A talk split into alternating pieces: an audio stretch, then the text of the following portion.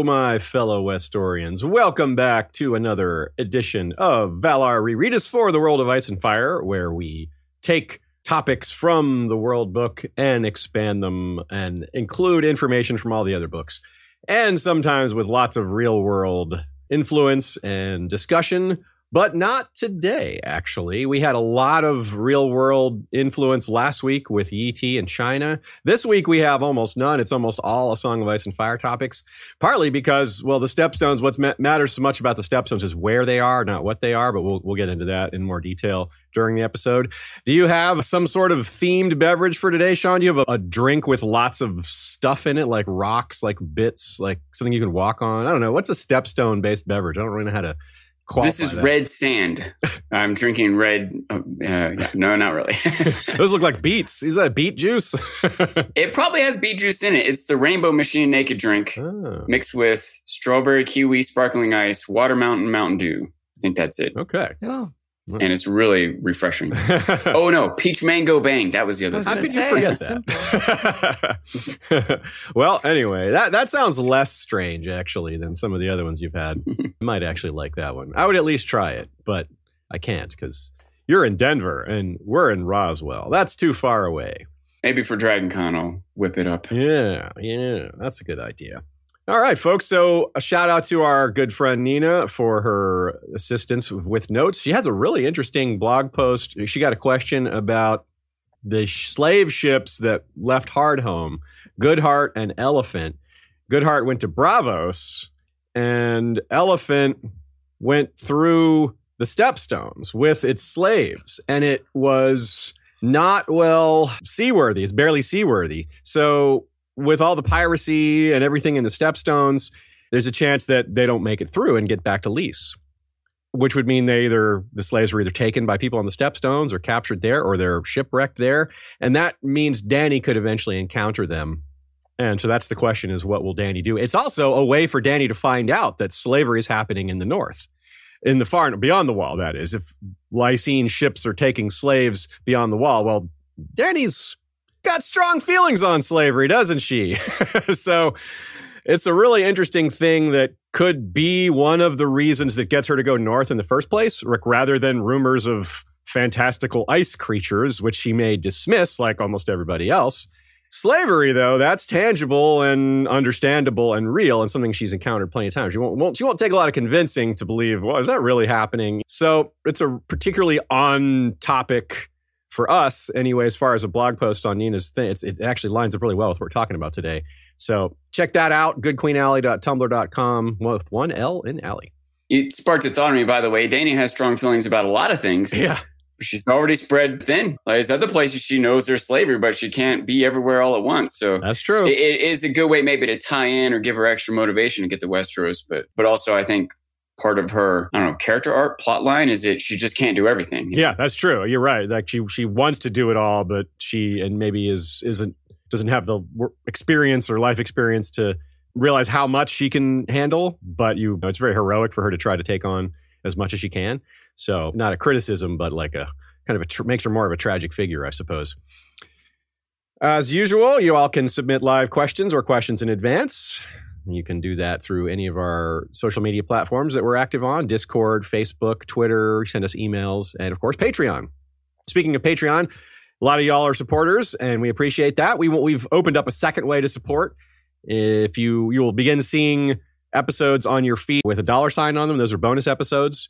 If you're already a patron, you've already got those. So you can ignore them if you see them in another feed. Now, you'll recognize them by their title anyway, so you probably wouldn't be confused. But I wanted to clarify just to be sure. So it's another way to sign up without going to Patreon.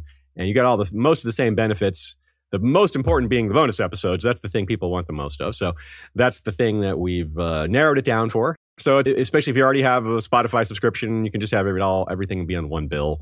And that might be appealing to some of y'all. In, in other words, it's not a change really so much as it's the second way to support us through different platform.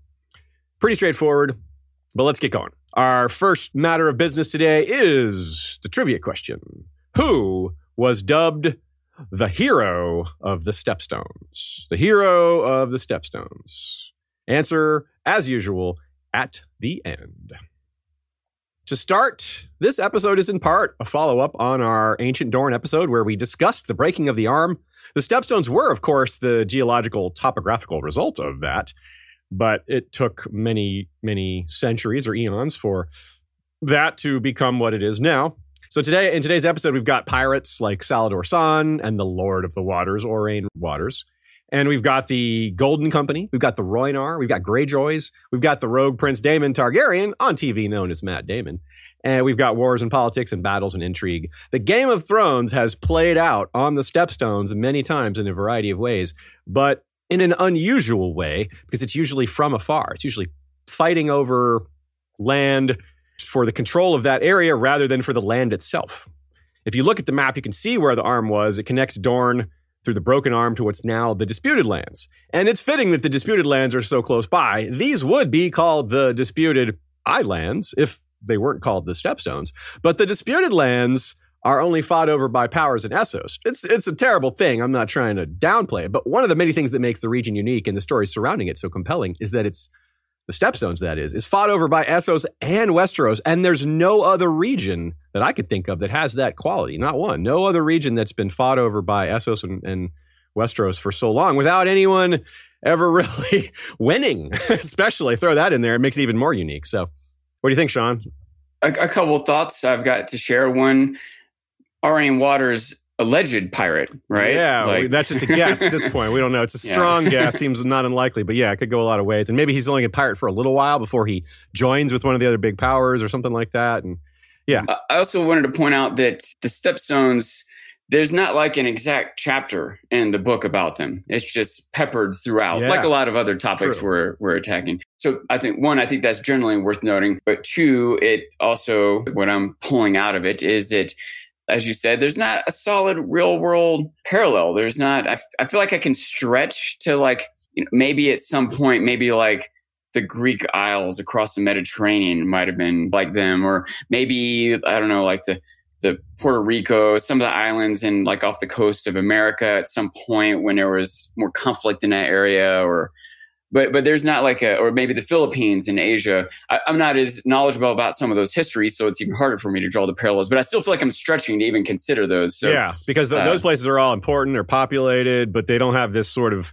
constantly fought over like control of shipping lanes. Like there's definitely areas in the world we'd say shipping is is important and control of that is important, like say the English Channel or the gates yeah. of the Mediterranean or the Black Sea, some like really big spots where there's like one way in and one way out. But those don't have a lot those of are, traffic. Yeah, those are mostly just waterways. They don't have like the islands in between them that and sometimes surrounded by large powers in conflict with each other that maybe sometimes play out in these little spots. Yeah. Also, uh, what's the word? Um, safe havens or hot spots for pirates. Yeah, you know. that's that's. There's a lot of general things that all hit, but no, no clear, obvious, definitive ones. Yeah, and like for example, our when we talked about the broken arm, we compared it to the Bering Strait because it slowly sank underwater, and there's like populations of people that stay there. But that's not a huge shipping line. Like no one, no one yeah. really cares about the Bering Sea as far as national powers. I mean, people who live there or or scientists care, but it's not like no one's fought over them viciously. Like there's been political wrangling over them,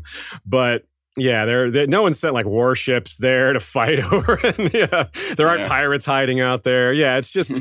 Yeah, you're right. There's there's only parts of this we can compare to the real world. So that's part of why there is less real world comparisons this time. So let's let's get right into it. The Stepstones, it's the former connection between Essos and Westeros. What would be an extremely vital overland trade and travel route is more like a broken bridge. And I don't know about you, but I wouldn't use a partly broken bridge. It's either all the way there or I'm not using it. I think that's definitely going to be true for a lot of other people as Boring. Well. Boring. Yeah. If the Stepstones were still a land bridge, most of the free cities wouldn't have sea access, or they wouldn't have been built in the first place, probably, or they would have been built in different places. Regardless, arguably, the sea lanes that were formed by the destruction of the land bridge are probably more important than the land bridge ever was, or could have been. The loss of this singular land connection somewhat ironically created a huge number of seaborne connections, some of which we discussed most recently with Yi-Ti, where we pointed out trade goes from the free cities all the way to those far eastern ports, but also with Valyria, and Sarnor, and Ashai, and other places we've yet to hone in on, do specific episodes on. And it's not just that. The sea lanes running through the stepstones are one of the busiest areas in the world for ships and thus trade. Now, we don't have any stats on that, but it might be the busiest shipping region in the world. Let's explain why. If you're south of the stepstones, you have to pass through it if you want to go to King's Landing, Duskendale, Storm's End, Gulltown, anywhere in the Vale, Dragonstone, Driftmark, Pentos, Bravos, White Harbor, the Wall, anything along the far northeast like Lorath or Ib or all the way to like Nefer. Likewise, if you're on the north side of the stepstones, if you want to go to Old Town or Lannisport, or if you want to go to Lys or Volantis or the Summer Isles or the Basilisk Isles or Karth or Slaver's Bay, Yeti, Lang, Morak, Ashai, et cetera. One of the, ty- the stepstones is Tyrosh, so if you want to go there, well, you clearly have to go into there. That's the furthest east of the stepstones. So given that none of the places I named in Group A can reach any of the places in Group B by sea, I mean, there are some land routes, unless they cross through the stepstones. That's the only way. You can see why it's a pretty confident guess that this is an extremely high traffic area, if not the highest. Nina says, in that sense, you can compare the stepstones to Karth. The source of Karth's wealth is the fact that it controls the Jade Gates, thus overseeing trade from the Summer Sea to the Jade Sea. But where Karth became a powerful city-state because of this wealth, the stepstones have never coalesced into a powerful, unified state. So keep that in mind whenever we tackle Karth as a topic of choice. Karth's control stems from its strength on the continent, though. They exert dominance over the nearby Isle of Morak, which forms the lower half of the Jade Gates. They, Karth itself, is not an island nation. Consider the Arbor, which is, although it's part of Westeros, at one point it was independent. It is a huge island surrounded by smaller ones. Surely in older times, those smaller islands were also the haunt of pirates, as they are again now, as of the Forsaken chapter with Euron crowned king of the Seastone Chair and unleashing his Ironborn all over the place. But the state of affairs for most of the Arbor's existence in modern times, if not all times, is that the Arbor just overwhelms everything around it. Any of the little pirates there were just taken over, cleaned out, or whatever. That's not how it works in the Stepstones, because there isn't one larger, dominant central island like the Arbor is for its region. Bloodstone is the largest of the Stepstones, but it's not that much bigger than the second nor the third. So none of them really dominate the others from a natural standpoint. It's like a, a, a parody, you would you would say, perhaps. Not as in a joke, but, you know, relative equal, yeah. Pair-ity, not pair-ody. So all this chaos, all this difficulty in establishing order, all these hiding places, all these places hard to reach except by ship, which in turn, of course, makes it extremely popular for pirates. And this is where it differs from the Iron Isles, which have more strength and cohesion overall, but they have a religious prohibition on fighting each other. It's not, it's broken not so infrequently. But for the most part, the Ironborn do turn their violence on the outside world, not on each other, especially when they have a strong leader, like Euron. And the amount of wealth flowing through the Stepstones is much greater than the Isles, right? No one sails through the Iron Isles on their trade routes when the Ironborn are in a state of piracy. There certainly have been times when it's safe to pass through there. Even when it's safe, there's not as much motivation. It doesn't go to as many places, like you said. It's not as central to the traffic of the world. Yeah, it's it's relatively remote. Compared, I mean, the people of the coast, west coast of Westeros might disagree with that, having been ravaged by them many times. But to most of the world, the Ironborn are pretty remote. People would avoid the Stepstones if they could, right? Just like the Iron Isles, they would avoid it if they could, but they just can't. You have to pass through the Stepstones. So, like I said, the Isles are unified by culture, especially religion, and being a part of the Kingdom of the Iron Throne. And they're just a lot bigger than the Stepstones. They're more populous. But the Stepstones don't have any of that unifying anything. Location's all they have in common. The common folk of the region aren't well documented, which is too bad. It would be interesting to, to learn about that. But also, there aren't very many of them. It's not a very hospitable place to live. There's not a lot of farmland. It's powerful and valuable, but not because it's a good place to live. It's the location, location, location, location, like a business. Smack in the middle, ruled by pirates, cell sales, and the occasional Targaryen. Of course, this is a fascinating and vital place that has seen a lot of blood spilled and ships sent to the bottom of the narrow sea.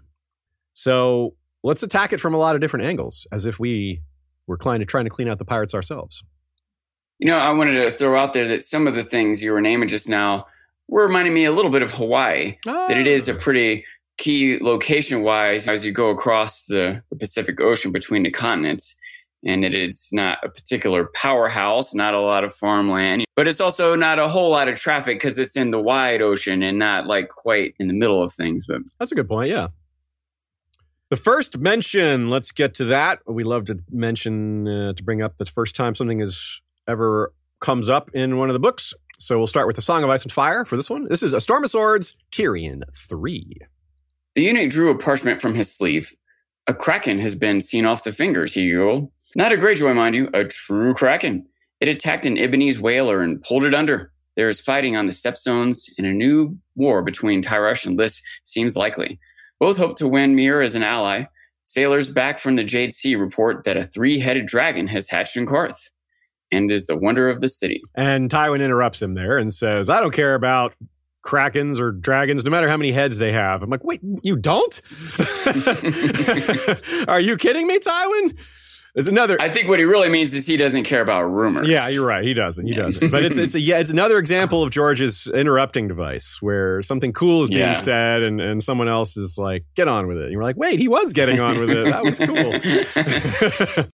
and But who's fighting in the Stepstones? That's not exactly a scandalous rumor. It's a common thing, but it isn't specified. But a new war between Tyrosh and Lys and Myr, or with Myr involved, is extremely common for the Stepstones. Those three especially, Tyrosh, Lys, and Myr, have fought over the Stepstones individually or as allies against someone else. It's just over the period of time, there's been a lot of different people ruling those cities. Circumstances have changed a lot, and it's just been a mishmash of different scenarios and, and outcomes. I got to say real quick, just thinking about that quote and Tywin's reaction, we talk a lot about, especially in this World of Ice and Fire book, something is said that we happen to know is not true, that the person writing thinks is. And so it makes us suspicious of other things that they think, right? Same thing here, like we can see how Tywin might blow off these crazy, fantastic rumors. But we happen to know the thing about dragons is true. We happen to know. So it makes us wonder, are these, was there really a kraken that pulled a ship down? You know? Yeah. And, and of course, there's lots of mentions of krakens. We've got, in fact, we've got another one close to the end of this episode. So this, fear not, folks. Krakens will rise again. Nina says, could be an, either a proxy or an actual conflict in that war between Tyrosh and Lys. Maybe Lys is hoping to goad Tyrosh into declaring war by attacking its neighboring islands or having them attacked. Or maybe Tyrosh or Tyroshi-sponsored pirates preying on Lysine ships passing through. That's a good theory. I mean, what Nina's basing that on is, yeah, these political wrangling, people try to trick each other and bringing each other into war, or like false flag attacks or things like that. And that we're allying with pirates and having those pirates act as a proxy, saying like, I'm going to bribe these pirates to attack our enemies, but they're not going to, no one's going to know that it was us. And that's going to start a war. And then we're going to come in and, and be like, hey, this war is unjust, you know, and something like that. And just any kind of underhanded scenario you can dream up of one side, one city tricking another into getting involved has probably happened, or something like it has happened. So that's why I call it like the Game of Thrones played out on the Stepstones, because these are very familiar tactics. Even if we don't know specifically which ones are used at which specific time, we know they're happening from time to time. So that's pretty neat. Now, the next quote here we have from the World of Ice and Fire, the first mention. The battered, tattered remainder of the ten thousand ships sailed west with Princess Nymeria. This time, she made for Westeros. After so much wandering, her ships were even less seaworthy than when they had first departed Mother Roin. The fleet did not arrive in Dorne complete. Even now, there are isolated pockets of Rhoynar on the Stepstones claiming descent from those who were shipwrecked. This is a really tantalizing piece of world building, isn't it? Just like some Rhoynish people, like a smaller population left behind. Do they have any old water magic secrets? Do they have any stories passed down from when Nymeria fled, and like backstories from the old Rhoynar? Like, how large is this community now, Sean? This like, is pretty cool, huh? Yeah, I, f- I feel like if they were left from being shipwrecked, I would have just gone and migrated to Dorne at my own time to yeah, the rest eventually. of my people. I'd yeah. be like, oh, hey, all the Rhoynar are in Dorne. Let's just move. I wonder, yeah, that's a good theory. I bet some of them did do that, but some of them may have just built homes and decided, well, we built homes. We're living here now. This is just to where we are. This is where fate brought us. We're going to stay. Yeah.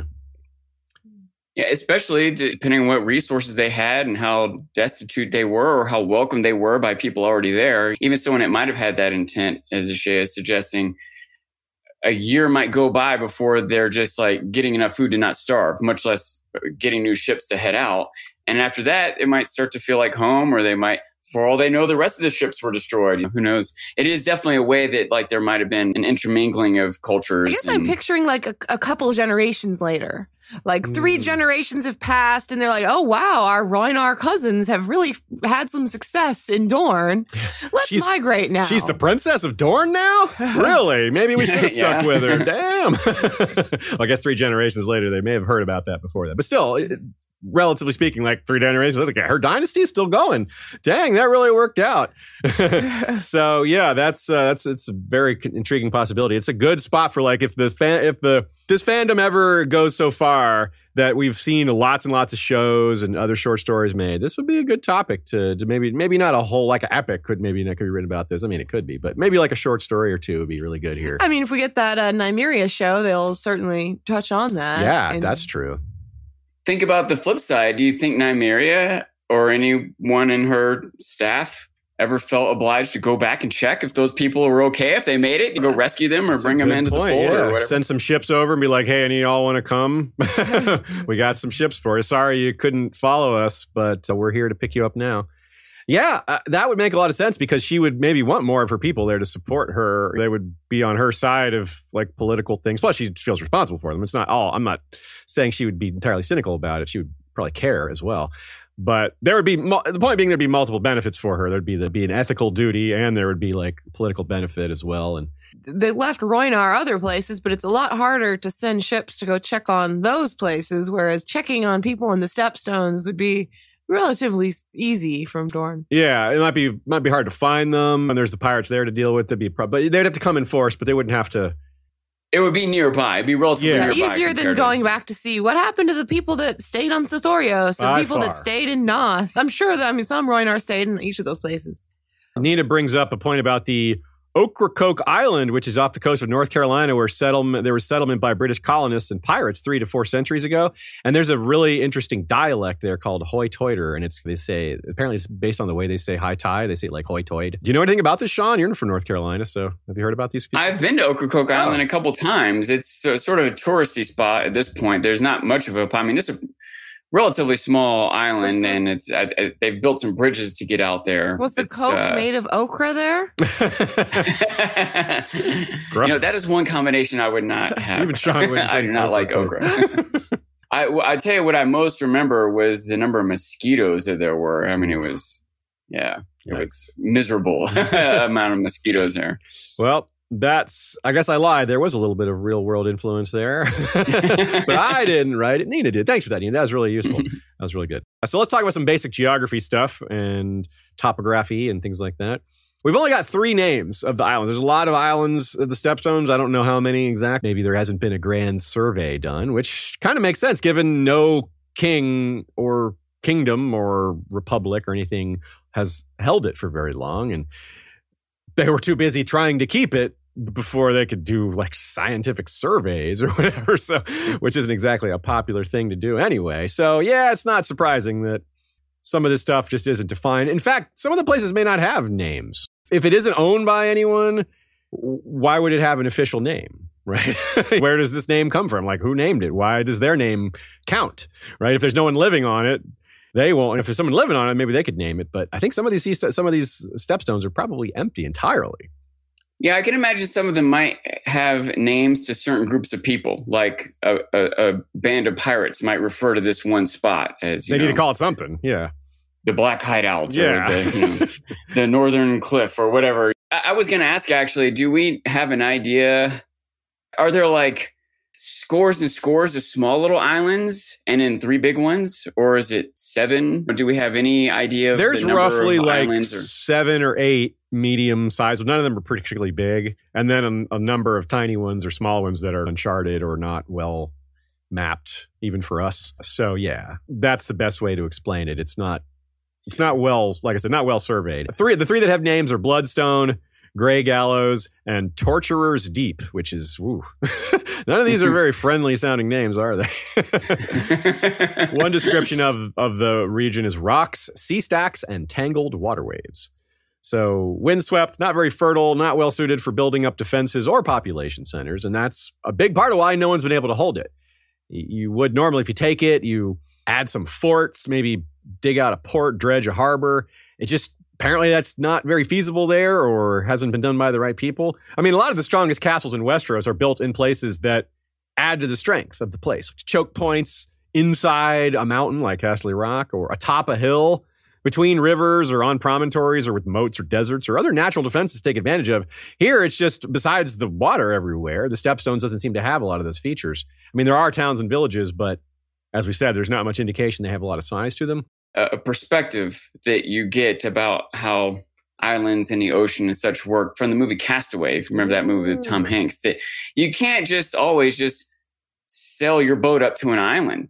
There's rocks and sand dunes underneath and coral and smashing waves. And that's one reason why a lot of ports become big and popular, because they're the one place you can get a boat to the land without much trouble. And I can imagine all these islands might not be that easy to land on at all in the first place. So I think you're right. Yeah. It maybe adds to the difficulty of controlling it or populating it, and maybe adds to the value of pirates using it to hide out, because they did figure out the one spot or or are willing to take the risk to go there when other people can't chase them down or whatever else. Or they know several spots, which makes it even harder to catch them. They can flee. When they flee, like, well, there's one of five different yeah. places they could have gone. Like, which one? Who knows? And And you can see why treasure maps a lot of times would be really valuable to seafarers. They're not a spot where gold is buried. It's a spot where we know we can get the boat on shore. Uh, and that's yes. a, a coveted secret. That's a know? great point, Sean. And and to build on what you said there, that is an issue with Dorne. Dorne, and one of the reasons Dorne is not so big on seafaring is it doesn't really have great natural harbors anywhere. Sunspear, not really a sea power. The southern coast is is infamous for being terrible. Whirlpools, krakens, and nowhere to land. So it's considered as a perilous journey by a lot. So there's some people just, when they're trading, they just, you get a trade ship, you stay on the West Coast, you go Landsport to Old Town, back and forth. Don't mess with that other stuff unless you've got a some real experience or a better ship. So I, I mentioned Tyrosh, Lys, Myr, and some of the other free cities occasionally, like Lorath, Braavos, Volantis, Pentos. Multiple examples of Westeros getting involved too, though. And, well, why would they do that? If, because of the value of this control. If Tyrosh and Myr, when they have a war, there's multiple occasions where we hear about Tyrosh and Myr going to war, that shuts down trade through the Stepstones. That's huge for a number of Westerosi cities, mercantile interests, let alone people can starve because of this. There, we have examples of that in this episode of shipping in the Stepstones is shut down at a particularly bad time, like, say, during winter. And boy, that has a huge domino effect on Westeros, which is something we should take big note of for the future of A Song of Ice and Fire, because winter is here. The Stepstones has Golden Company all over it, has Orianne Waters, has Salador San, has perhaps Euron or Victarion maybe might show back up there. Dany might pass through. It's going to be a hot spot. It could get shut down. Food shipping could get restricted at a time when food is vital. That could be huge, y'all. Like, the Stepstones is... Mm, that's a big deal. I bet Littlefinger is keenly aware of all this. Oh, yeah. We already saw his manipulation of grain prices, talking to the other lords of the Vale in the Elaine chapter. He's too aware of how important the Stepstones is not to take that into account. I think you're one hundred percent right. That's a great take. So that's a big deal. Let's talk about a little more of the geography here. Regional powers. Let's discuss who's in the region that are often the ones that are getting involved, besides the ones we've mentioned already, or we'll restate some of this just to keep it clear. On the Westeros side, Sunspear, though, like I said, not much of a naval power. The Sea of Dorne is right there, the big open body of water, which has occasionally seen, say, pirate lords are hired by a, a storm, a king of the Stormlands or a prince of Dorne, and used to ferry ships from one side or the other, because neither of those regions have a lot of their own ships. But hey, go hire some a pirate fleet temporarily just to ferry your men here and back, and there you go. So Storm's End, of course, is right in that region as well. But more important than Storm's End and Sunspear probably are the islands around there, because those are ones that get directly embroiled with some of these conflicts without wanting to, or just by being in the region, they get sucked in. I'm talking about Greenstone, Estermont, which are both to the south of Storm's End, and north of Storm's End is Tarth. Now, Tarth is going to come up pretty big in this episode, too. King's Landing gets involved, but not usually directly, usually just by telling people what to do, right? Giving orders, maybe sending a few ships, but mostly just ordering the vassals to do to deal with it. on the Asosi side, Tyrosh, of course, is one of the Stepstones, so they're probably the most involved of all. In fact, Tyrosh was founded by the Valyrians to control shipping in the Stepstones. It was a big, the reason for it to exist in the first place.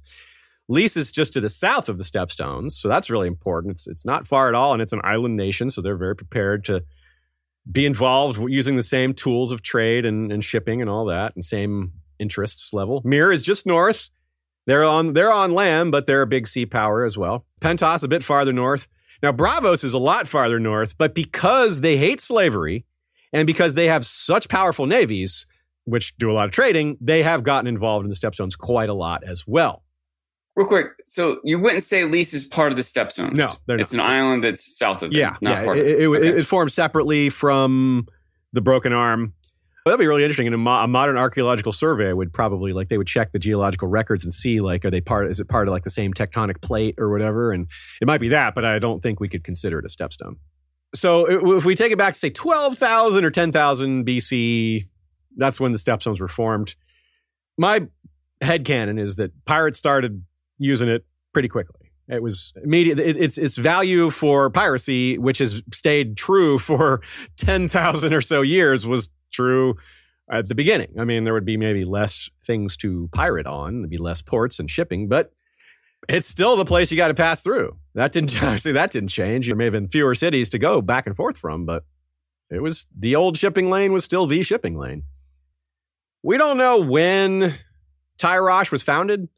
I'm going to guess just roughly two thousand B C. It's a complete guess, though. But it goes to show what I was saying, that piracy was already active there long before Valyria came along. And I'm not sure, we're not sure how far Valyria's control over the Stepstones extended, but we do know that when the Doom came, it, it all fell off. But before then, other things happened. There were slavers set up in the Stepstones. They seized the Wolf's Den on the White Knife before their White Harbor was built. So they were obviously pretty powerful if they could do something like that. They built a fort and used it as a base of operations to enslave Northerners until the Starks said, nah, we're putting an end to that. Brandon Ice Eyes was very brutal to them. Little entrails in the trees and all that stuff in the, in the werewoods. Yeah, they, slavers uh, were not eager to come back, I don't think. But we also have raids along the East Coast just constantly. The Vale and the Riverlands, particularly the Riverlands that is now the Crownlands. Around six hundred-ish B C, maybe five, maybe four. It's, this isn't very clear. This is when Nymeria's people shipwrecked on various islands there. And then around, and one oh two, we have a precise date on that. That's the Doom and the Century of Blood. So whatever Valyrian control was established there ended. And the free cities that were ruled by Valyria now became the players in the Stepstones beyond what the state of affairs had been. So we talk about the Century of Blood quite a lot. It was the last time we had an episode that was that had very little real-world influence like this one. And it that era, I'm confident, was when a lot of the new pirate kingdoms formed, when Lys, or Lys and Myr and, and Pentos started to flex their muscles, especially Tyrosh as well, over that area to varying degrees of success. They probably started fighting each other in some spots. The pirates fought each other and fought them, and big chaos. No wonder it's the Century of Blood. It's very chaotic, and I doubt anyone held power for very long. Rise and fall within a few months or years. Lots of action. We have Maegor the Cruel cutting his teeth in the Stepstones. He took Aethan Valerian, who was uh, the lord of the tides at the time, and Osmond Strong, and they attacked the pirate lord Sargasso San. Yes, that is Salador's ancestor. They are Lysene. Right? That's where Salador comes from. So the Lyseni, it looks like this Sargasso San may have been one of the descendants of the early winners of that struggle to claim pirate kingdoms in the Stepstones from, from Lys. So that's cool. And the Fourth Dornish War, there was Prince Morion. Uh, can I say real quick? Yeah. I just I, I just want to shout out to the Sargasso Sea. Do you th- I wonder if that's a reference to that? Do you think it is? Wikipedia suggested the same thing. That oh. It might be, yeah. I think oh, it anyways, be. I just wanted to ask that. If, yeah, I we may have to look up the Sargasso Sea. I know very little about it, but mm. I, I I think the name is too. I mean, it's the same name, so yeah. I think yeah. George has probably got to be aware of it. So yeah, I bet it is. So Prince Morion, who wanted to attack the Stormlands, Morion, his character can be described by removing the I in his last name and just calling him Prince Moron, because he like bragged about this coming invasion. And the Pirates, for some reason, still supported him. I guess he paid them a lot. And so when it was time to sail his ships through the, the Dornish Sea and land in the Stormlands, the Targaryens knew. And they just had dragons and just torched all the ships. Prince Morian was killed. And that was that. I was like, well, good. good. Loose lips. Yeah, whoops. Sank ships. Yeah, loose, links sank, loose lips sank a lot of ships. That's true. I think of that as uh, meant to make us think of Doran. Oh, in yes. Terms of, Doran like, Martell. He learned his lesson. Don't talk a little too hard. Yeah. He should have talked a little more than he did. Great point. Yeah, this guy, he that's a lesson. Yeah, that's a, it's a two hundred year old lesson. This maybe would be famous. It'd be hard to, they're out there. Enemies wouldn't let them forget that one. So, yeah, wow, that's a great take. So ninety-two, nine years later, was the Mirish Bloodbath. We'll come back to that very important event. The Stepstones were embroiled. It's a really good story. ninety-six, the Kingdom of the Three Daughters was formed. You're going to be hearing about a lot. You're going to be hearing about them on the T V show, but you're also going to be hearing about them today. In one oh six, Corlys Velaryon, the Sea Snake, and Daemon Targaryen invade. Nine years later, Daemon abandons his fledgling Stepstones kingdom. We're going to go into more detail later. This is just a little timeline overview. Between one fifteen and one thirty A C, there were five more kings of the Stepstones. Daemon formed the kingdom, and other people tried to keep it together. In one thirty, Sirako Lohar launches an attack fleet on King's Landing during the Dance of the Dragons. In one thirty-one, Rakalio Rendun claims the kingdom. Tyrosh sent him there to claim it, and he took it for himself. He's like, no more am I part of you. I'm my own con- commander now. From one thirty-one to one thirty-four, it was partly claimed by Aleandra Martell, the Princess of Dorne. Remember, at this time, Dorne still independent. And she named Drazenko Ragare Lord of the Stepstones. And Drazenko Ragare was from that powerful banking family of Lys. So again, the Lysine getting very involved. Uh, also in one thirty-three, Alan Velaryon had a controversial victory, and he got his name Oakenfist. And that was in the Stepstones. In two sixty, so one hundred thirty-ish years later, we had the War of Ninepenny Kings, where Barristan Selmy famously slew Maelys the Monstrous Blackfyre on the Stepstones, ending the war.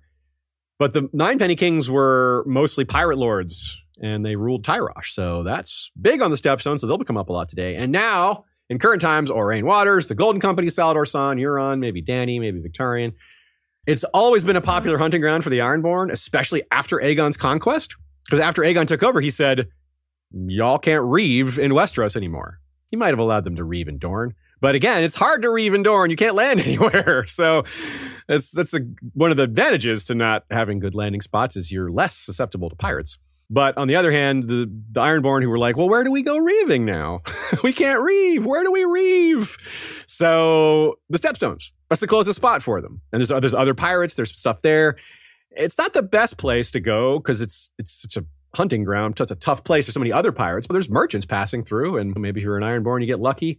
Lots of different Ironborn have fought there, have, have cut their teeth there, gotten fighting experience. People from long ago to recently. Asha, Victarion, probably Euron. He, he doesn't say it explicitly, but probably because he's been just about everywhere.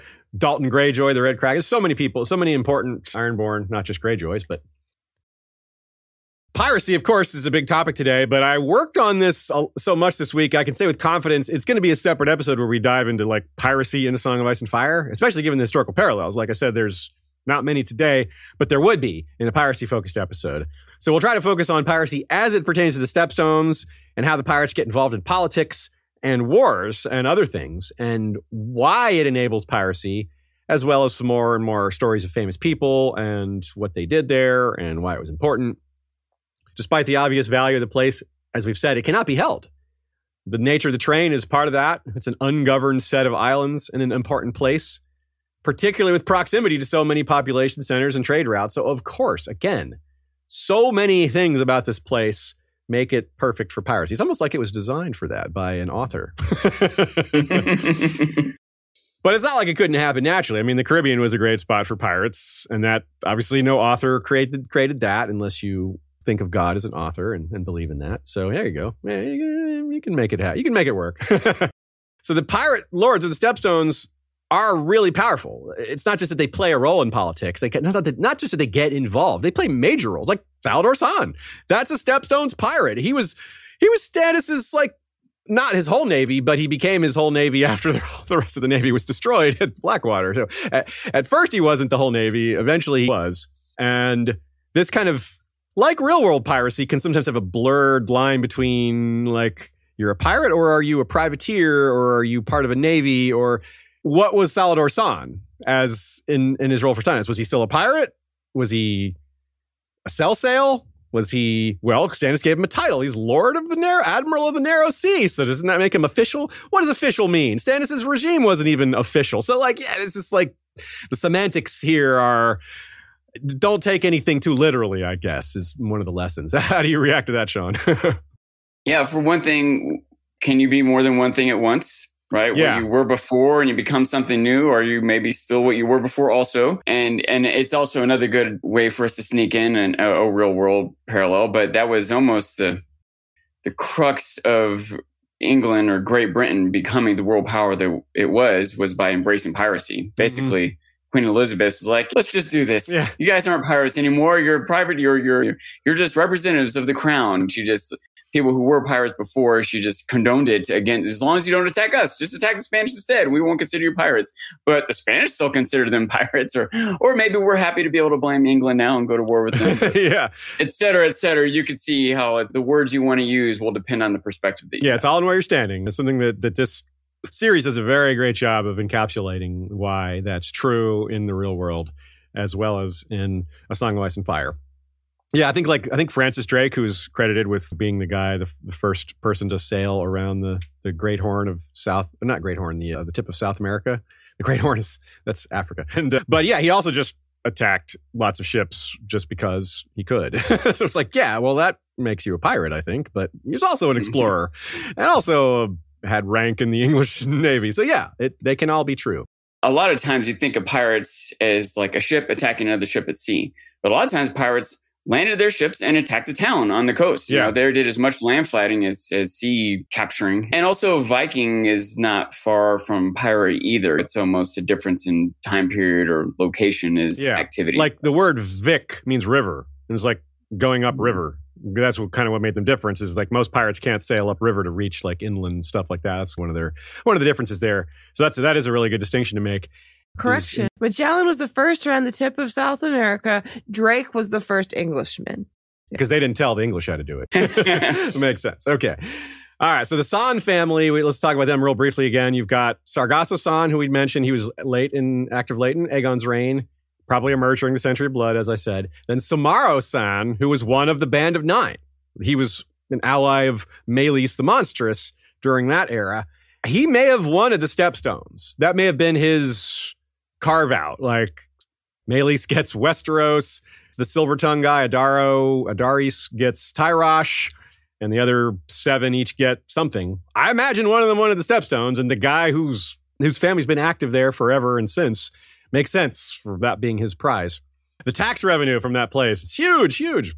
There have been other Sans active elsewhere. They'll come up at various times and not necessarily today, but the San family is important and maybe will be more so.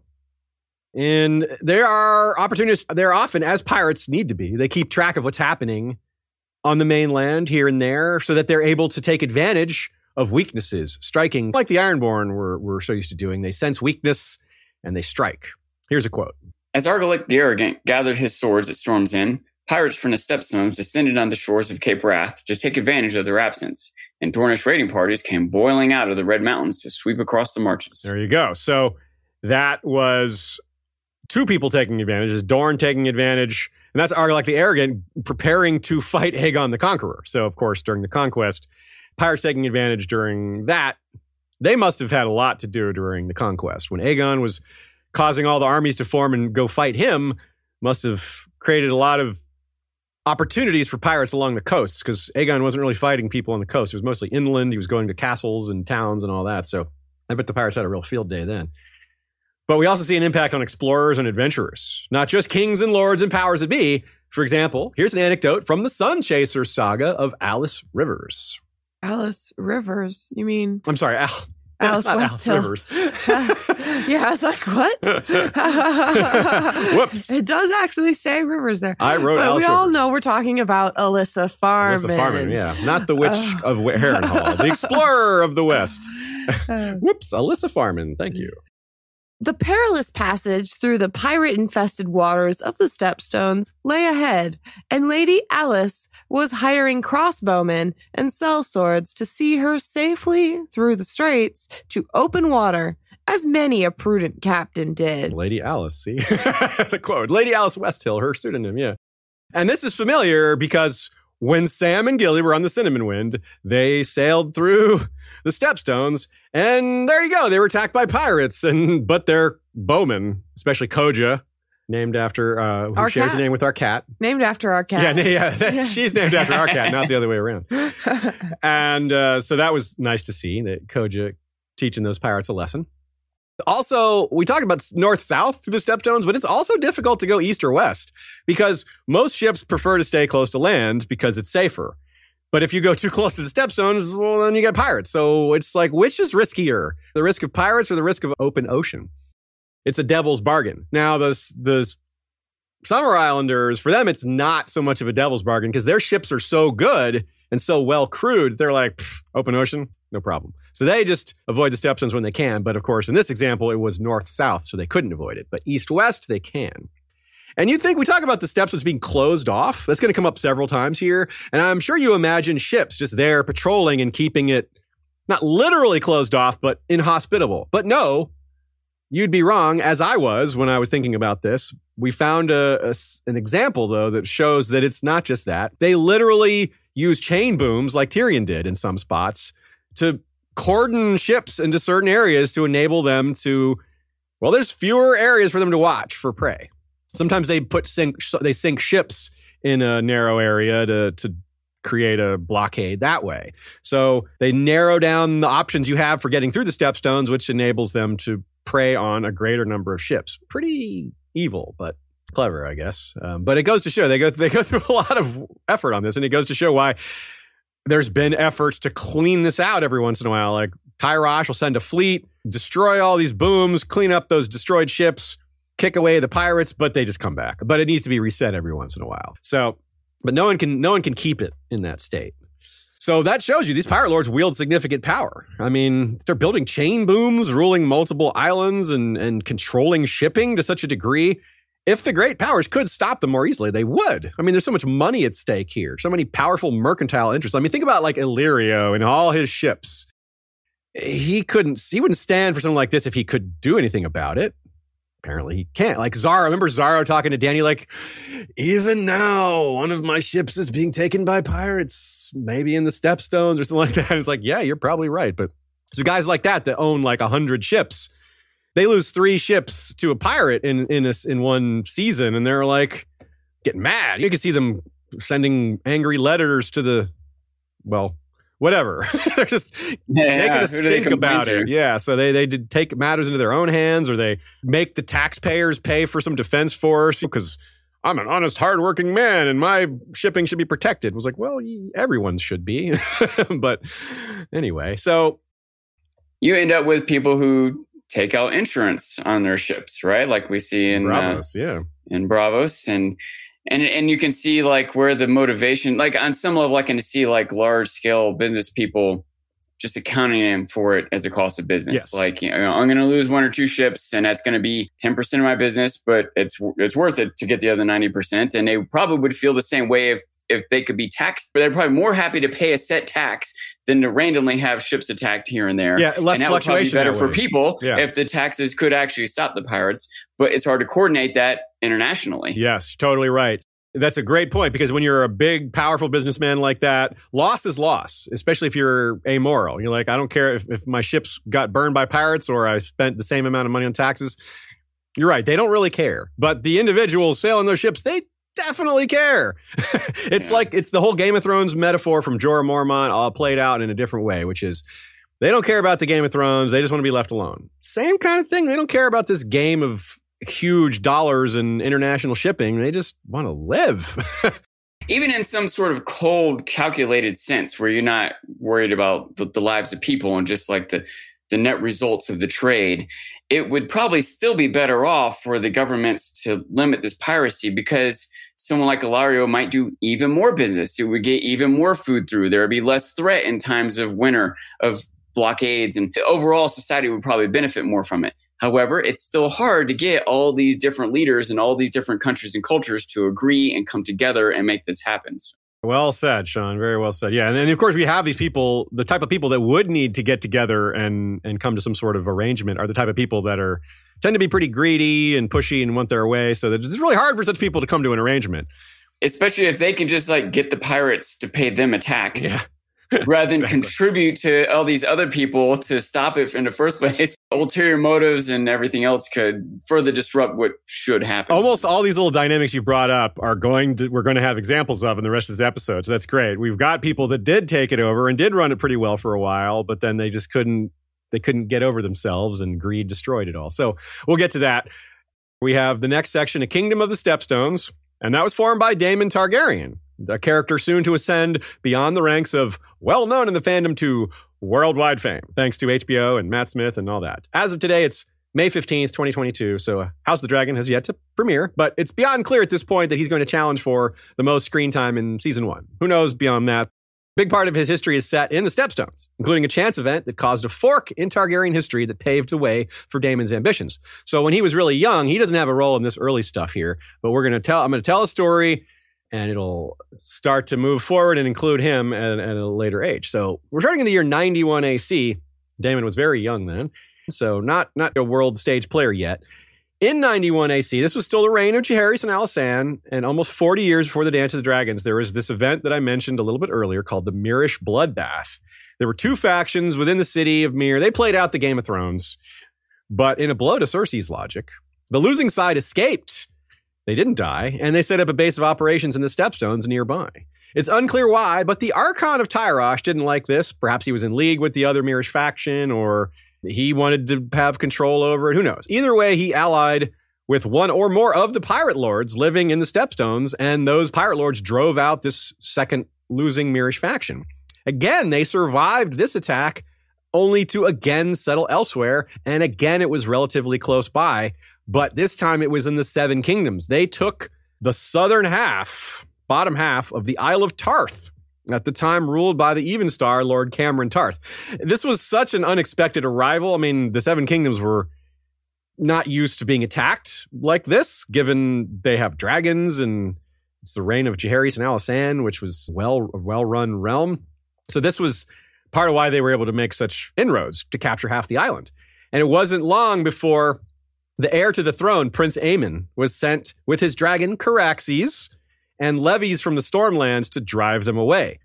The Mirish were not passive, however, and endeavored to go on the attack rather than just defend themselves against Caraxes and these Stormlanders. So spies were sent out and they discovered where Lord Cameron Tarth's camp was, and they tried to assassinate him via crossbow. The shot missed. Well, it missed Lord Cameron and struck Prince Aemon in the neck, and he died pretty quickly. If you could erase one death to save the most lives in Westeros in this era, it would be this one. Without his death, we probably wouldn't have had the Dance of the Dragons at all. And it was terrible for the Mirish army as well, because even though it was like, hey, we killed the Targaryen prince, no, that's bad. Because the rage of his younger brother, Baelon, who loved him, he was like, that's my big brother, like followed him around everywhere. He was so angry, and he was the rider of Vhagar. You don't piss off the rider of Vhagar and get away with it. He flew in, burned all their ships, then dismounted and led the army, and they slew all to like to a man. There was like no one escaped because how could they? The ships were gone. And Prince Baelon was wielding Dark Sister. Also want to be clear that this Baelon is Daemon's father. Yeah, this is Daemon and Viserys' father. Yeah, uh, no, his, his brother their... rode Daemon's dragon Caraxes, but his father is the one who did this. Yeah. Cersei would jump in here and say, see, they did all die. I wasn't wrong. It just took a minute. So that made Baelon heir to the throne with Viserys next and, and Daemon after him at the time because Viserys didn't have any kids yet.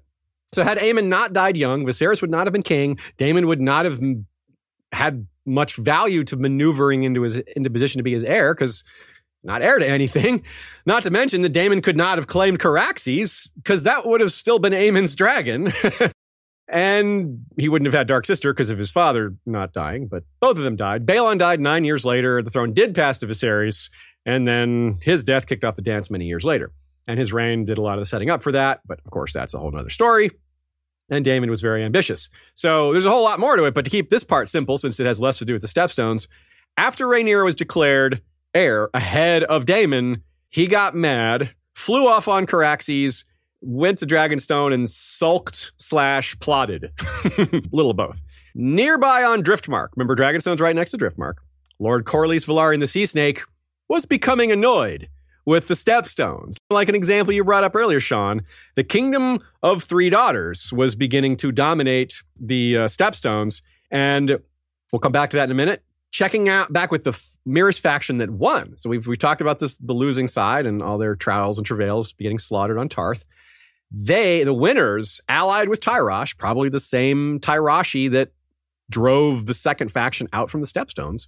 And they've allied with Lys as well, which is the Kingdom of the Three Daughters. They actually called it the Triarchy. Kingdom of the Three Daughters is the Westerosi name for it, but whatever.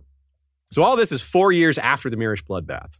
This three-city alliance combined their powers to take over, you guessed it, the Stepstones. Individually, probably they couldn't have done it, but all three combined, that might work. They sent in a man named Kragas Drehar, who gained the name Kragas Crabfeeder due to his penchant for taking captured Stepstone pirates and crucifying them on the beach at low tide. As the water rose, they drowned and become a food for the crabs. Not necessarily in that order. This sort of concerted, focused effort wasn't something the various pirate lords had faced before, and they were not up for this conflict. So it wasn't long before the Triarchy had control over the Stepstones. And here's how that went, quote, "The conquest and annexation of the Stepstones by the Kingdom of the Three Daughters at first met only with approval from the Lords of Westeros. Order had replaced chaos, and if the Three Daughters demanded a toll of any ship passing through their waters, that seemed a small price to pay to be rid of the pirates." Right, exactly what you were saying before. That is worthwhile. If my tax dollars are being spent on murdering people, that's, I hate that. But if my tax dollars are being spent on like stopping people from murdering, like, yeah, hey, I'm, I'm cool with that. That seems like if we're going to debate how tax money should be spent, that's one of the best ways it can be spent, right? And I, I, so like that is pretty much what you were saying before, right, Sean? Pretty much, yeah. That's, uh, that's an element, at least, of what I was saying. Yeah. I think uh, my... A point that I want to make, at least, is that it's important for humanity to have stability. Mm. And that if in scenario A, you're going to lose ten percent of your stuff, but it's random and unpredictable. And in scenario B, you're going to lose ten percent of your stuff, or maybe even twelve percent of your stuff. When and how and why and where, that's better. Yes, that's true. Yeah, you can bank on it, you can predict it, you can prepare. Like, yes, I'm going to lose yeah, ten percent. You can plan around it, you can be sure of it, et cetera. It's yeah. better to lose ten percent every time recurringly than to just lose nothing, lose nothing, lose nothing, lose everything, right? Especially if you're yes, an independent yeah. operator. Averaging out, yeah. Yeah, if for sure it's going to be ten percent every time versus sometimes it's zero and sometimes it's forty, you would, even if, yeah. Yeah, yeah. And of course, not to mention the, the chance you lose your life, which you don't lose yeah. ten percent of your life. I mean, not like that anyway. That's not the right, the math. You, you need to use different calculations for that. So again, consider the sheer volume of ships passing through the region, the toll monies piling up higher and higher. And what did the average sailor think of this? We talked about like the nations, Westeros was happy, but what about the rank and file sailors? Were they happy? I, I imagine they were, like because of this whole, we're no longer risking our lives. Well, there's less risk, really. They're still risking their lives. They're going out in the open ocean and stuff like that. There's always risk. But they were probably pretty grateful, I would guess, most of them. Although some of them may have, some of the smarter ones may have seen which way the wind was blowing and realized that this was only temporary, that something was going to go wrong. And yeah, well, they weren't wrong about that. So stacking up the money, they're providing a service. It, it seemed like a good arrangement, right? They're getting tax revenue. They're keeping the pirates out. Win-win, right? Which is why all the, it's so, it's so frustrating because so many real world things like this are surely happened. Greed just ruined it all, right? An epic fail. They had it made. Endless, steady cash. Seven Kingdoms approved. Anyone who didn't approve wasn't strong enough to stop them. With so much money pouring in, they were also able to strengthen their hold on the situation. So the only ones who could really screw it up was them. And that's what they did. Here's what happened next. The avarice of Kragas Crabfeeder and his partners in conquest soon turned feelings against them, however. The toll was raised again, and yet again, soon becoming so ruinous that merchants who had once paid gladly now sought to slip past the galleys of the Triarchy as once they had the pirates. It's like they're taxing and they're the pirates. They've become the pirates, but they're also taxing you. It's like they've, they've become what they hate or what they said they were going to stop. So. Yeah, in an attempt to follow up my analogy from before, let's say you would rather pay twelve percent tax than randomly lose ten percent of your stuff. Well, what if the tax is twenty-five or forty percent? At some point, you'd rather take the chances of, of what without the centralized control that ostensibly was making things better for you when they're actually making things worse for you.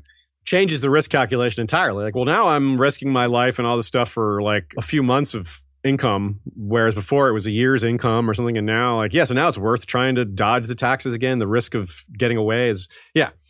It's almost worse when an ostensibly official entity is doing it to you. You know what I yeah. mean? It's almost, I would rather be robbed by a criminal on the street than a police officer. Yes, that makes yes, sense. Like, yes. You're not supposed to be robbing me. It is somehow more offensive. Yeah, and I get it. Like, the, the net result is the same for you, but you you feel like that's worse for society. You feel like it's more offensive. There's something more, yeah, it's just worse. You, like you have less control over it or yeah. less recourse when it happens. Right, you've le- it's less answerable. Like, you can send cops after those pirates, but it doesn't usually work that well to send cops after other cops. Like, yeah, in most countries. Yeah, just, there's not a great history behind that. Let's put it to put it mildly. Anyway, back to the back to Westeros. The, this brings our two plot threads together again. So we have the state of affairs of the Triarchy getting greedier and greedier, and that's the thing that really annoyed the Sea Snake. This is here's a powerful, rich guy, one of the richest men in the area, if not in the world, owner of a fleet. He was paying huge amounts to the Triarchy, and this is like what you're saying, Sean. Like, I'm paying taxes to someone I'm going to have to fight eventually. I'm giving them every dollar I send, every gold coin I send them is another sword hired against me, another ship crewed against me, because he knows it's going to come to conflict. They weren't enemies at the time. They were rivals. And he knew that rivalry is, with stakes like this, is not unlikely to turn to blood at some point. And it's better to be the one to attack first rather than being the one attacked first. Especially given every passing day, means more and more money he's giving to them through taxation. He's like, well, if I'm going to do it, better do it soon. With Daemon Targaryen frustrated in his attempts to just rule, well, something. He wanted to be in charge of something. He, the two found common cause. If he can't be king of the Iron Throne, how about king of the Stepstones? Boom. All that tax money going to the Triarchy could be his. And the Sea Snakes, instead of paying taxes, they could collect taxes. Whoa. Total windfall. That power over shipping and trade, substantial. There's an ambitious man seeing an opportunity. Only guy in the realm with a dragon that's interested in something like this gives him a huge leg up. In one oh six, the invasion begins. We'll forego deep detail on the conflict itself for another time, but the Triarchy's forces had no answer for Caraxes. And King Viserys, his brother that he had feuded with, started sending money to help him. So it's like, okay, well, this is a good way to keep my brother out of messing with my business. Help him out here. Maybe he'll just, that'll be his thing, and he can keep to that. So by three years later, Daemon had control of all but two Stepstones. I assume Tyrosh isn't being counted there. Certainly he didn't control Tyrosh. I'm not sure if it's one of the two named or not. So they decided to make it official at that point. Lord Corlys crowned him, naming him King of the Stepstones in the Narrow Sea. The following year, they struck back, though. The Triarchy dispatched Rakalio Rindoon and a new fleet to reclaim the Stepstones. There was a lot of back and forth. Further drama, six years of back and forth fighting over the Stepstones between the Kingdom of the Three Daughters with Rakalio Rindoon and some of these other folks. Dorne got involved on the side of the Triarchy, and that made it even harder for Daemon. And then just other stuff happened in Westeros. This, the political situation happened there, and instead he just said, ah, screw it, I'm bored. He just left. He's like, all right, I don't care about this anymore. It's too much work. Or I don't know, actually don't actually know what his what his attitude was, but he definitely gave up on it.